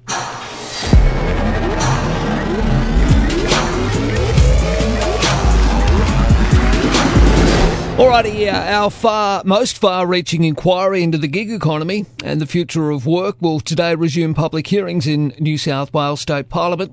The inquiry will hear from two riders fired recently by Hungry Panda after they complained about having their pay slashed without warning. Hungry Panda's management will then appear to explain their actions, having failed to front the inquiry last year when they were called. Uh, this specialist food delivery company is also under pressure to explain the death of a delivery worker who died at work. Unscripted, genuine, and sometimes silly. Marcus Paul in the morning. All right, welcome back to the program 13 12 69. My telephone number 2SM supernetwork.com. If you would like to send us an email, I see the Victorian government is considering a commission into Crown, the casino giant, is uh, set to be probed by the Victorian government. Boy, oh boy, uh, they've really uh, been in the doldrums, haven't they? Considering they got that big shiny new building in Sydney, and unfortunately, uh, uh, you can't gamble there. Well, when I say unfortunately, I hate gambling. Uh, but you know, for investors and perhaps those that were looking forward to starting new jobs, etc. It's not good. Look, Sydney's inner southwest has been revealed to have had the highest number of job seeker recipients in New South Wales who are single and have no impediment to work. And the federal government is now urging them to move. That is, move for a job. Around 1.2 million Australians were on job seeker as of January, of which around 476,369 people were noted as single and also of having no dependent children and no medical barrier to working full time. That's a lot of people. It's a lot of money. More than 10,900 people in Sydney's inner southwest do not have an obvious impediment toward moving for a job. That's according to analysis of current job seeker data. The next highest group of dole recipients identified by the government is most likely to have no barriers to work are located in Sydney Southwest, with nearly 10,000 people, followed by Parramatta with just over 9,000 and the inner southwest with just shy of 8,000. The top 10 locations in New South Wales also included Newcastle, the Central Coast, Blacktown, the Tweed, the Blue Mountains, and the Illawarra. Now, Families and Social Services Minister Anne Ruston said there were hundreds of thousands of people currently receiving job seeker who were single and had no children and largely had no impediments to work who were able to pursue the job opportunities that exist across the whole economy. Just as the government takes seriously its responsibility to support people doing it tough, people accessing social security payments must take seriously their obligations to taxpayers to look for work and take it up. well, offer more incentives perhaps. I'm not sure. Uh, the government says they will encourage anyone who finds themselves unemployed to work with their employment service providers to look outside their past experience and use the opportunity to retrain or to try something new. Now, job vacancies in New South Wales reached 82,700 in the November quarter. According to the ABS, while the agricultural sector has been crying out for workers. So, in other words, whether it might be a short term job in agriculture or casual work in the caring industry, that's what the government thinks you should do, rather than rely on social security. The pandemic support payment to unemployed Australians will be dumped after March, with a new permanent rate of job seeker higher than the pre pandemic level of $40 a day expected to be announced very soon. The current $150 fortnightly coronavirus supplement added to JobSeeker will not be exceeded past March. So, what's the figure it should sit at? And is there any merits to what Anne Ruston says? Should people in these areas who really have no impediments, in other words, no children going to school, etc., they're single, no dependents, all the rest of it, should they consider moving outside of these inner city areas, out into the regions, and get a job, considering that's where a number of positions are? I mean, it's a big ask for a lot of people. You're moving away from your support network. I get that. I do understand that. I don't know. It's very difficult. But if that's where the work is, I mean, quite often I've known of plenty of uh, contractors, brickies, chippies, plasterers who perhaps live in Sydney but are, are travelling to places like Bathurst and Orange, etc., every couple of weeks to take on a job because that's where the work is. I mean, if some tradies are prepared to do that, why can't other people, perhaps to do other jobs, and consider a move to regional New South Wales, if only temporarily? Genuine talk on the radio.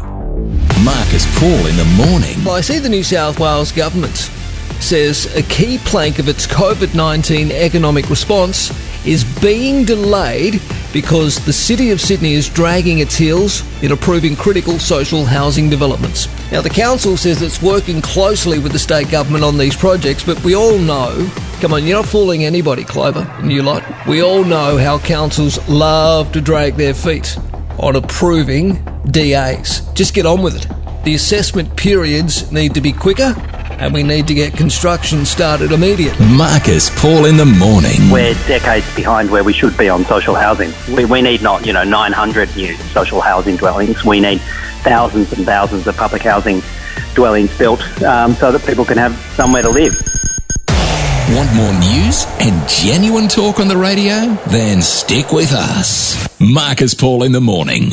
All right, 16 minutes away from 8 o'clock. Now, here at 2SM and Marcus Paul in the morning, we're proud to support hashtag Make March Purple for Epilepsy. How will you make March Purple this year? We think a great place to start is in our schools. Epilepsy impacts 1 in 200 children across our country. That means that there is a child living with epilepsy at almost every school across the country. These kids deserve to feel safe and supported at school. A great way that you can help them is by raising awareness and funds for people living with epilepsy. If you're a parent, teacher, or someone involved in the local community, Make sure you reach out today and find out how you can. Hashtag make March purple. Simply go to allthews.epilepsy. I'll start that again. Go to allthews.epilepsyaustralia.net for all the information there. Less ads means more of your views. Marcus Paul in the morning. Okay, 12 to 8. Here we go again, an attack on progressive ideas of inclusiveness. I just don't get it. Do these people wake up and, I don't know, take a nasty pill with their coffee? How the hell is a flag that shows inclusiveness causing division? Well, according to the Institute of Public Affairs, which of course, as we know, is a liberal mouthpiece, uh, they're offended. The University of Sydney has been accused of reaching new levels of wokeness by changing its logo to an 11 colour progress flag to coincide with the start of Mardi Gras. The university announced it would change its logo across social media to the new flag, which contains the six colours representing the LGBTIQ community traditionally seen on the rainbow flag but it also includes black and brown stripes to represent marginalised people of colour, as well as pink, blue, and white for the transgender community. The move has led to calls for the university to focus on its core functions, with accusations the initiative was actually promoting division. What a load of rot! What an absolute load of rot. Dr. Bella d'Abrera, who's the director of the Foundations of Western Civilization program. Oh, God. Uh, anyway, this is from the Institute of Public Affairs. She said the effort showed the university had, quote, completely sold out to identity politics. The University of Sydney promotes every item on the identity politics pyramid at the expense of diversity of thought, she said. There is one worldview which is the orthodoxy. Universities have completely sold out to a single ideology of identity politics. Uh, what? Sorry, I don't get that. I really don't get that. How on earth are they being divisive if they want to be inclusive? It doesn't make sense to me. Anyway, Andrew says, Marcus, as soon as I saw that the Institute of Public Affairs was behind the backlash, I understood what the biggest problem was. The IPA is the biggest controlling interest in the Liberal Party, being established by the same people originally, including Rupert Murdoch's father, Frank Murdoch, and there are some of the, they are some of the nastiest people you'll come across. Ooh, really. Um, Ilana says, is it a temporary or permanent change? If it's temporary, then I don't see any issues. If permanent, then I'm not so sure. Um, all right, thank you. Uh, Dennis says, great, made it. Cancel Anzac Day, but okay for the Mardi Gras load of crap. Dennis, calm down, mate. Stop watching Sky News. The sky isn't going to fall on your head. Nobody has ever said that Anzac Day should be cancelled. Far out. Now that's divisive. Comments like that. Uh, Dennis, no one has ever suggested that we would cancel Anzac Day. You know what happened. Stop being ridiculous. Anzac Day was held in a different way last year because of the COVID 19 pandemic. And by the way, it's just a flag. And they call people apparently on the left snowflakes. For goodness sake, get over it. 13 12 69, the telephone number.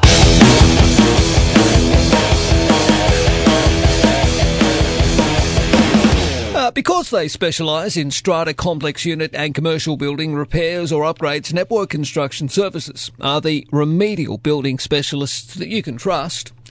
Whether it's structural repairs, facade and cladding replacement, waterproofing upgrades to electrical and fire services, improving accessibility, concrete cancer repairs, well, Network Construction Services bring together over 70 years of combined industry experience. So, if you need repairs, refurbishment or maintenance to your strata complex unit or to a commercial building, and you need it completed on time, within budget, and to the very best and highest standards of quality, then Network Construction Services are the leaders in remedial building work. You can find out more at networkconstructionservices.com.au or give Steve a call there at Network Construction Services. The telephone number 98 08 56 73. That's 98 08 56 73 for Network Construction Services. And as we always say on this program, please support the businesses that support us at Marcus Paul in the morning. Rise and shine. Wake up. Jumped out of bed. While the other mob's playing thousands of ads in between reading scripts, we're bringing you all the news and views. Good morning, everybody. Morning. Marcus Paul, weekdays from 5 a.m. on 2SM. All right. Yeah, Marcus Paul in the morning. We've got the latest news, sport, and weather coming up at 8 o'clock in just a few moments. Now, Pauline Hanson did tell the government it should drop its proposed watering down of the Better Off Overall test if it wanted support to continue negotiations on its controversial industrial relations legislation. So that's a good thing from Pauline, but I've been informed she voted with the government against an independent investigation into allegations of rape in Parliament House. I'll ask Pauline that in just a few moments. News next. All right, One Nation Senator Pauline Hanson on the program very soon. Uh, in the meantime, I'm a little concerned by this, and maybe we need to speak to New South Wales opposition leader Jodie McKay about it very soon. But uh, story today talks about how again Daryl Maguire apparently is involved in more scandal a secret email from a senior transport official in July 2018 asks who has been talking to who, what MPs being briefed, and how did Daryl Maguire get that info?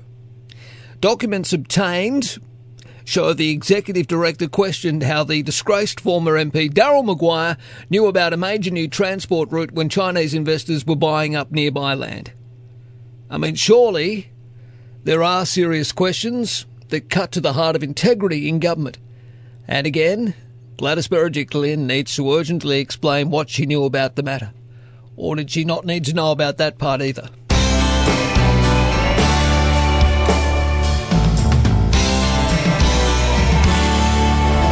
And now on Marcus Paul in the morning. Marcus has been absolutely fantastic to give me that platform to have a say on a lot of topics that I speak about. Pauline Hanson.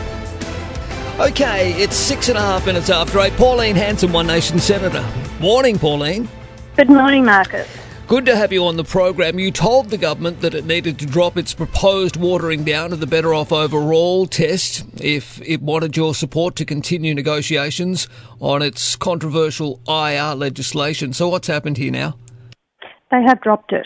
Actually, they knew that they, they rely on my vote. They have to um, listen to what I have to say, and I've been listening to the people. I've been speaking to, you know, workers. I've been who very concerned about it. It was the you know better off overall test with your employment with your employer, so that um, you weren't covered with that. They wanted to drop it for another two years, and I thought, no, it's not good enough because workers putting themselves in a position where you could have these businesses who will take advantage of it, and uh, I don't believe we can need to do that. Hmm. I, I do believe that you know country is rebuilding. The unemployment is down lower than what they expected. Um, there is work out there. People just don't want to go back to work. They're still on JobKeeper and JobSeeker. And uh, I think that people have to realise you've got to get back into work, otherwise, we're not going to be able to run the country. Yep, absolutely.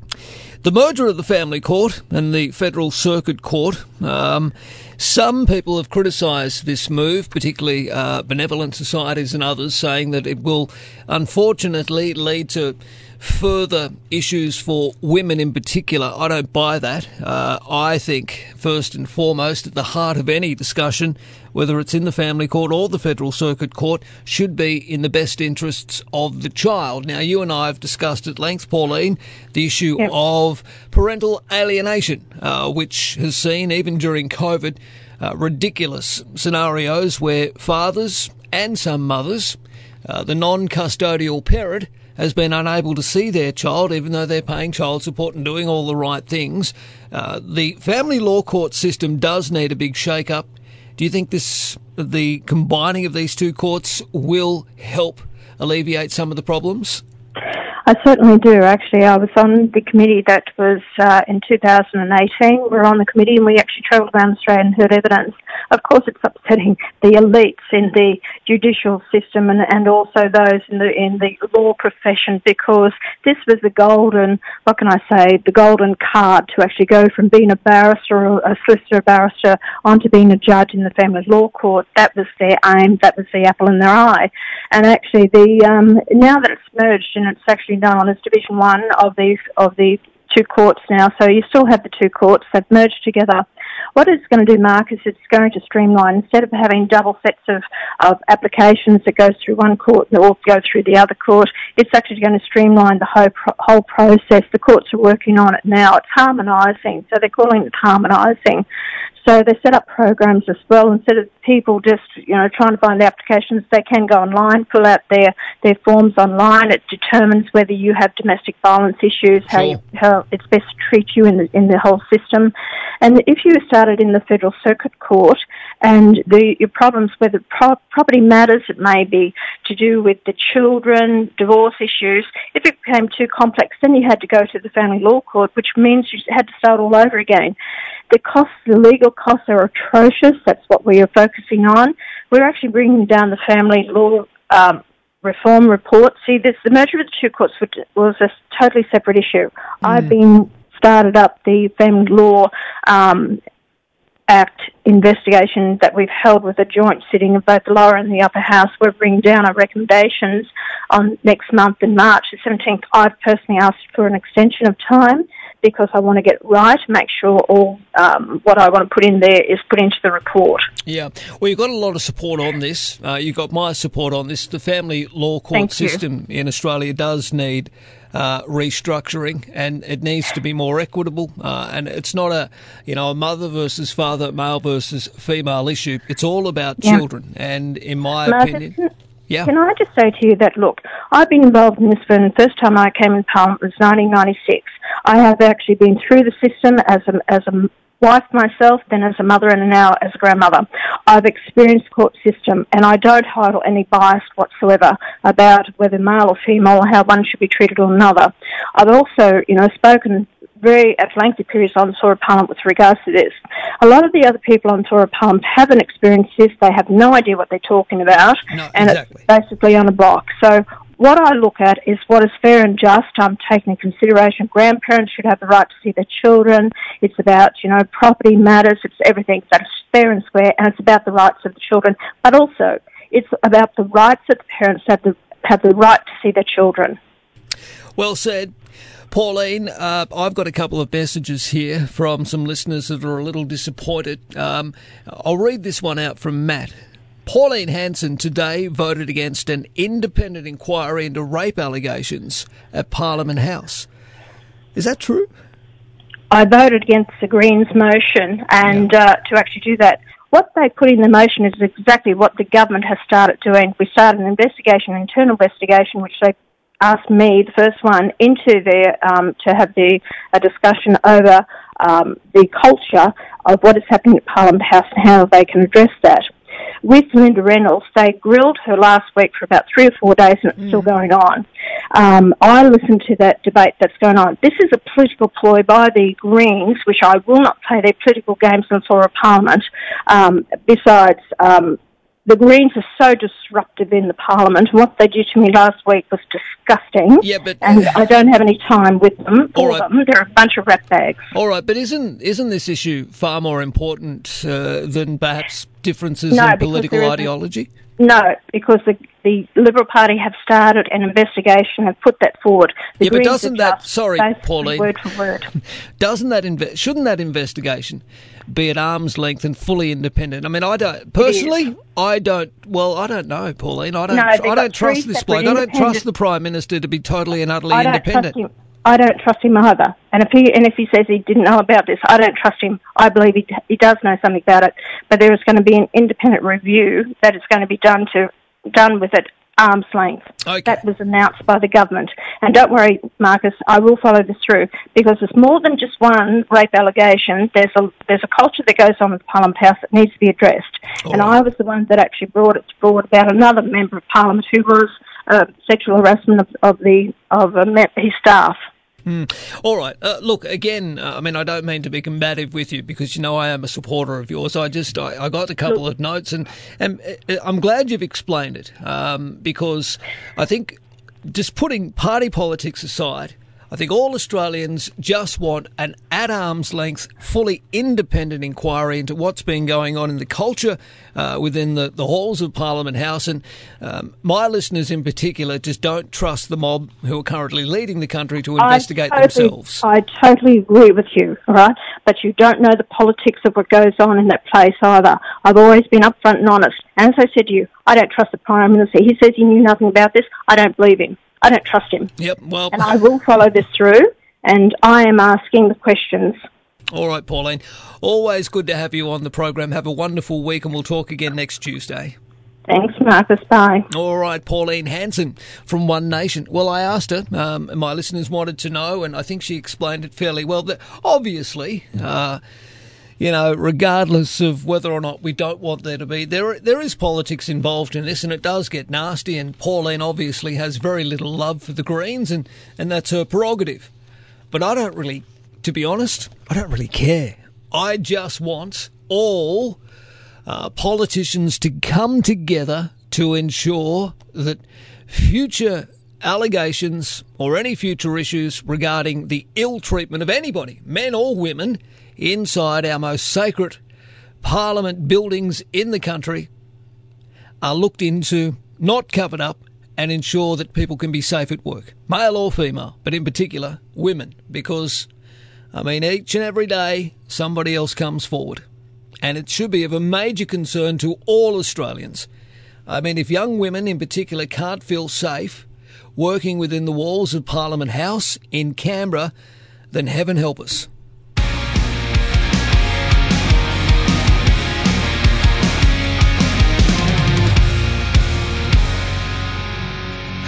Marcus Paul in the morning. Uh, Diane Coveney Garland joining us very soon. Justin's going to pop in as well, and apparently they're going to have a bit of fun at my expense.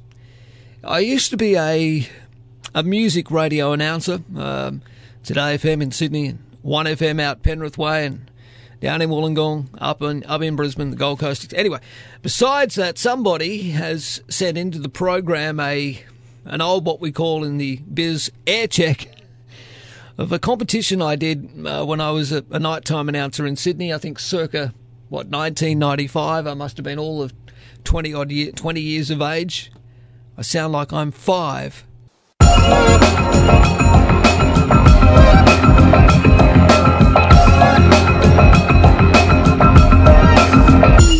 Alrighty, 13 12 69 is the telephone number.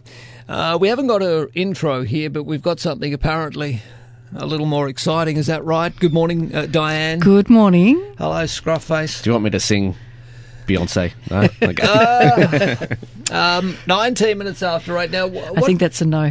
what brings the two of you into the studio? oh, yes. I was looking through the uh, messages we received overnight and I Mm. saw this one and I forgot about all the other messages. Why? And I honed in on this one. Why? Someone. A mate of yours, I wouldn't call it a mate if he's sending this, to an old recording as you've been saying, uh, as a, mm. a, a recording of way back in, I believe this is 1995. Yes. You would have been about four. I was a baby, and I sound like a baby as well. See, back in the day, I was a you know a coming at you kind of radio announcer.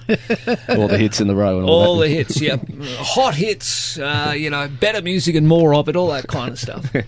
And uh, when I was working in Sydney, I did a nighttime show. I did a couple for different stations, but one out in Penrith in particular, at the old Mike Walsh owned station 1FM. Ah. It used to be 2KA, and then it was uh, renamed 1FM, uh, 96.1, and I think these days they're The Edge or something, and they play hip hop.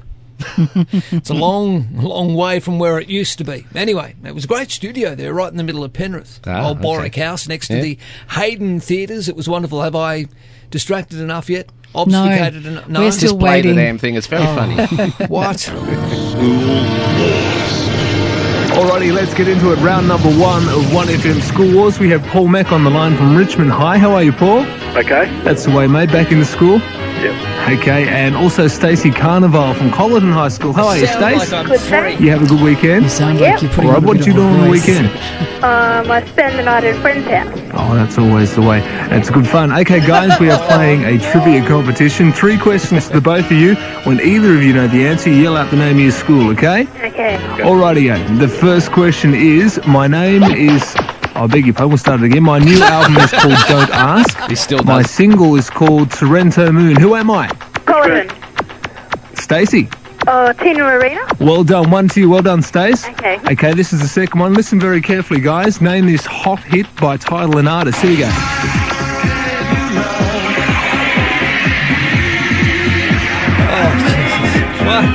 Oh dear. Any idea, guys? Okay, Paul. Um, Sky High by Newton. All right, well done, Paul. That's one each. Alrighty, this is the third and deciding one, guys. Good luck. The new box office hit Dumb- Dumber Stars. Colin. Oh, Stacey, very carefully, very quickly too. What was that? Jim Carrey. Well done, Stacey. Fantastic. A double pass to see the Brady Bunch movie at the Head Multiplex is coming out to your house. Well done. Great, thank you. Thanks for playing with us. Hey, Paul, you don't leave school was empty-handed, mate. Some vouchers for you to spend at Time Zone with all your friends. Okay, thanks, mate. Thanks a lot, guys. Round number two of School Wars coming up real soon on 1FM. Oh my God! What? Hello, I'm Marcus Paul on the radio playing the hits. Yes, uh, with that big uh, fake voice going on there. You're absolutely right. No, I agree with you 100%. Uh, He's embarrassed. He- He's lost for words now. I don't Can't go on. who was it that employed me? Remember the old love god, Richard Mercer? Oh, yes, trying to be yeah, Yeah. Oh gosh. No, well, well. See, Richard was my. Uh, he, you know, he moved on, of course, and went to um, uh, to do the the love song dedication show on I think the old mix, which is now Mhm. Kiss. And Richard employed me, and yeah, maybe I was trying to take his voice. A little. I don't know. I don't know. That's gold. Absolute gold. Well, it's a bit embarrassing, I have to say, but anyway, why not? I love it. I love teasing you. I have, haven't you got some uh, some old tapes I'm somewhere? sure there is. I'm All going right, to here's use a old ones. I would have some, but I'm reading the news as Diane Coveney Garland. All right, here's oh, the no, as. Diane Coveney before Oh. I was married. So you know, All going right. back sometime. Uh, well, I tell you what, both of you, here's the challenge. I am going. Anybody out there that's listening, perhaps this morning, maybe you can send through uh, an old tape of either Diane or Scruff here. Uh, I don't care how old it is. I want to hear it, and we're going to play it. I want my revenge, and I want it served cold. It's 23 after 8. Good morning, Marcus Paul in the morning. Coming at you. Less ads means more of your views. Marcus Paul in the morning. 25 minutes away from 9, 13 12 69, the telephone number. Marcus Paul in the morning. David, hello. Did you hear what happened when Britain's best confidence trickster appeared in court? What happened, David, when Britain's best confidence trickster, trickster appeared in court? He sentenced, he sentenced the judge to three years in prison. Only three years? Very good. 13 12 69 is the telephone number. Look, if you're after a comfy new lounge made and delivered in three to four weeks, well, look no further than Chilli Pip Lounge Designs. What a great name. You'll never forget that name. And please support the businesses that support us here at Marcus Paul in the morning. Chilli Pip Lounge Designs are Sydney's favourite lounge manufacturer. Sit back, Unwind and relax in your Chilli Pip Lounge, custom made to suit your needs and reflect your lifestyle. At Chilli Pip Lounge Designs, you can choose from a wide selection of styles available in fabric or leather, and absolutely anything is possible. Your Chilli Pip Lounge is made for you the way you want it, brand new. Whether you're watching a movie, maybe having a laugh with friends, or snuggling with that someone special, you know, Netflixing and chilling. You will love spending time on your Chilli Pip Lounge. Now, if you mention you heard it here at Marcus Paul in the morning, you will receive free fabric protection with your order, valued at 300 bucks. Home is where your Chilli Pip lounge is. Go to Chilli Pip, that's C-H-I-L-L-I-P-I-P dot com dot au or telephone 1300 79 75 16. That's 1300 79 75 16. Little bit of cuteness for your Tuesday. World famous Elsa the koala is celebrating a birthday today. Remember Elsa? She melted hearts all over the world back in 2019 when she first made her debut into the world. In a tough start to life, Elsa was hand raised by keeper Haley after requiring interference to ensure she was going to survive as Elsa's mother, Irene, was unable to produce milk. Now, Elsa, uh, well, her popularity boomed as several videos of the fluffy koala went viral. Visitors travelled from far and wide to personally meet Elsa the koala themselves and have their photo taken with her. Elsa is beloved by anyone who meets her and in her spare time loves sleeping, munching on fresh eucalyptus leaves, following keepers around the koala yard and doing everything she absolutely can to get extra cuddles and kisses. Uh, we've got a video up of Elsa. If you just want something just to tune out from the uh, the the world today, just go to Marcus Paul in the morning on Facebook and check out Elsa. That video is adorable. We all love koalas, do we not? All right, we're off to a break. When we come back, uh, we're going to go to Canberra. Christina in the capital. Plenty to talk about today. We'll get the latest headlines from her and, and see what our federal politicians will be discussing today. By the way, we'll also, a little later in our podcast, of course, include Andrew Leigh and his call for Harvey Norman to repay JobKeeper payments. Come on, Gerry. Harvey Norman, Harvey Norman has been experiencing a once in a lifetime retail bonanza. Its dividends last year totaled $300 million, more than 100 million of which was went to billionaire Gerry Harvey. Now, Mr. Harvey's on the record as saying that his sales have been quote unquote going crazy.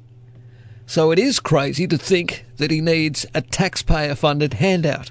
It's time to pay back JobKeeper, Gerry, and pay it back now. Wake up. Marcus Paul has Sydney talking. All the news and the views. Marcus Paul, weekdays from 5 a.m. on 2SM. All right, Mark, are you there, mate? Yeah, uh, Marcus, how are you? All right, thanks. 17 to 9. What's on your mind, my friend? There's been a, an alarming number of attacks on uh, law enforcement officers. There's not a day when you don't hear of, a, of a, an officer being stabbed, punched, having their hair pulled or kicked or whatever. Yeah, it's not acceptable. Um, I Yeah. don't know why there seems to be this lack of, um, well, respecting authority out there. Um, uh, it's not just young kids either. It's some women who you think would know better, and whether it's spitting, punching, or attacking an officer in the execution of their duties, I think there needs to be harsher laws. I mean, they're, they're trying to get them through. Uh, the problem is civil libertarians kind of get in the way and sneer and, and carry on about people's rights. What about police officers going about their daily routines? Surely they have rights as well, don't they? Absolutely, but there's also an alarming number of reports coming up in the in the media about unlawful um, portrayal of police officers.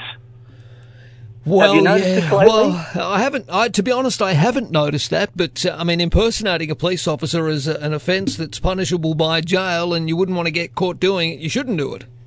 Well, when you write to the Professional Standards Command, you don't seem to get an answer out of them when you you write to them about this. That's the protocol. You write to the Professional Standards Command. So, do you know someone, or have you come across somebody impersonating a police officer? Have you? Oh, I've come across where where it was in an organisation, but I was also wondering how come uh, Commissioner Fuller's getting all palsy with the NRL.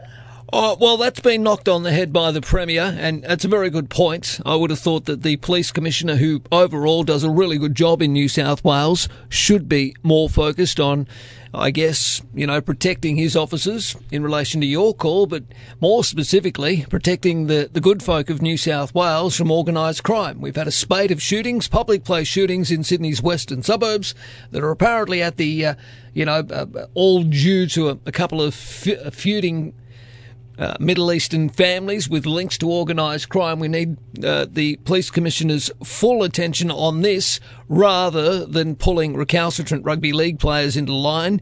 They are professional footballers. The NRL makes a crap load of money each and every year, and I think they should be responsible for cleaning up their own backyard. Don't they? I mean, they've already hired people, Catherine Lumby and others to try and sort out their behaviour. It's obviously not working. Now on Marcus Paul in the morning. I have always believed in miracles. The latest from the capital with Christina Rosengren. All right, 14 minutes to 9. Good morning, Christina. How are you? Well, thank you, Marcus. How are you? Good, thank you. A former New South Wales Liberal staffer has been critical of the response received by the Prime Minister's office when she asked for help in regards to an indecent assault. Yes, so this is a former state Liberal Party staffer, Dhanya Mani. She says she was indecently assaulted by a male colleague, and she told the ABC when she spoke up about this to her senior colleagues, uh, the feedback she got was that she was a political problem, basically. So she went public with her claim in 2019, and she also went to the Prime Minister Scott Morrison's office for help uh, to talk about the handling of complaints. And in a nutshell, she was denied a chance to speak to the PM about the issue, and she was told by the PM's principal secretary to simply write a letter. Now, as we've been oh. seeing over the past week and, and this week, the rape allegation oh. made by former Liberal staffer Brittany Higgins has really been shining a massive spotlight on the treatment of women within the Liberal Party and also the reporting processes for sexual assault for staff. Yeah. And yesterday it was revealed that there's a fourth woman who's come forward to allege she was inappropriately touched by the same former Morrison government advisor who's accused of raping Ms. Higgins. And we just continue to hear issues about the way these claims are handled when women do speak up and ultimately how it's discouraging others from coming forward as well. Well, that's right, and it shouldn't. Uh, I spoke to Pauline Hanson about this issue. Uh, there needs to be a fully independent, at arm's length, away from government inquiry into what the hell's going on there. The culture is deplorable, Christina, and it needs to change. All right, there are reports the government is planning to announce an increase in the job seeker unemployment benefits. Um, I mean, the idea that they were going to combine a whole heap of benefits together and subsidies, etc., last Friday, we reported on that. That's been kiboshed apparently, but I understand the cabinet's been meeting uh, even last night to try and nut out something new here. Yes, so Guardian Australia is specifically reporting that the government's planning a permanent $50 a fortnight increase to the base rate of JobSeeker. And it says that the Expenditure Review Committee has agreed to that. So that committee includes, of course, the PM and other senior government ministers. And this is something that's likely being discussed in the Coalition Party room meeting taking place this morning. And if it is approved, there will probably be an announcement not long after. There are, as you mentioned, there have other considerations terms of what this welfare should be like or what kind of uh, payments should be combined, but uh, that's you know probably still something uh, being discussed. Uh, if this $50 a fortnight increase is introduced, uh, it will mean recipients will receive $615 a fortnight, or almost $44 a day. Uh, now, during the pandemic, of course, we've been hearing a lot about how people have lost their jobs, especially at the height of the pandemic, and it's raised awareness about the importance of having a livable unemployment benefit and an increase of $50 a fortnight, if that's confirmed, will probably not be adequate for no, welfare groups no, to really uh, welcome 40, that boost. $44 a day is well below the poverty line of, of what people uh, are suggesting it sits between 75 and $80 a day. Yes, exactly. Uh, Prime Minister Scott Morrison has told his colleagues to plan for a two budget election strategy, so that pretty much puts a, a kibosh to a suggestion that he might go early this year, although I wouldn't rule it out, to be honest. Yes.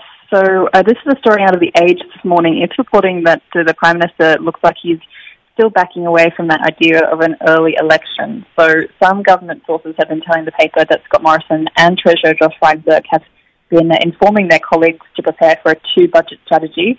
And now we know the next federal budget will be delivered in May this year, and the latest date to call the next federal election is May 21st next year. uh, which would probably mean that next year's budget would have to be brought forward if this up to April if this Yeah. uh, strategy is implemented. So just to offer a bit of clarity, the government could go to the polls in a standard election from any time this year after August. Uh, but we've heard already heard prior to today that Mr Morrison isn't considering a snap election, which is what was speculated or has been speculated since he was leading the polls. But that does seem to be um, more and more so off the table. As we know, the timing of an election is always a, very much a, a political move. Yep. All right, Christina, we look forward to hearing more of your reports today across the network. Uh, enjoy. We'll talk to you tomorrow. Thank you. Thank you. Christina in the capital, Marcus Paul in the morning at 10 to 9 now.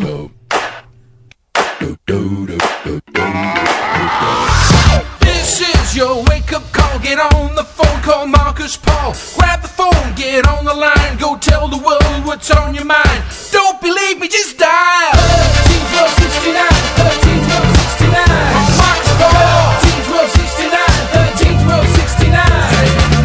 just a little more on JobSeeker. The Prime Minister will seek party room endorsement today for a modest permanent increase to the dole in exchange for stricter mutual obligation conditions once the $150 COVID 19 JobSeeker supplement ends next month.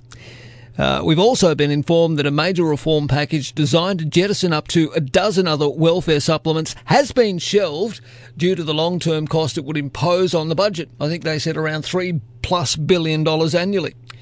So the proposed increase to the dole comes as the government starts the national rollout of the COVID-19 vaccine with 60,000 priority healthcare staff, quarantine workers and aged care residents across the country due to receive their injections this week. Now, following pressure from the welfare lobby, business groups, the Reserve Bank, and amid growing support from within government ranks itself to extend pandemic payments for the jobless or permanently lift the base rate, Cabinet last night was preparing to sign off on the first real increase to the dole since the mid 1990s. The big question is, will it be enough of an increase?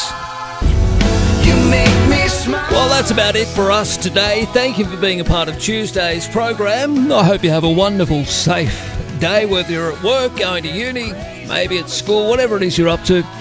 Enjoy the rest of the day. At the John Laws Morning Show, not too far away. You can call Lawsy now if you want to get in early. 1300 564 652 and emails to John thefortress at johnlaws.com.au. That's coming up after the latest news in just a couple of moments. Plenty to get into on our social media page. Hashtag Marcus Paul in the morning, or just go to 2smsupernetwork.com. You can listen to our podcasts, the interviews this morning with Pauline Hanson and Andrew Leigh, and in fact, the entire show. You can catch that on podcast. We're also podcasting these days on Spotify as well. Aren't we fancy?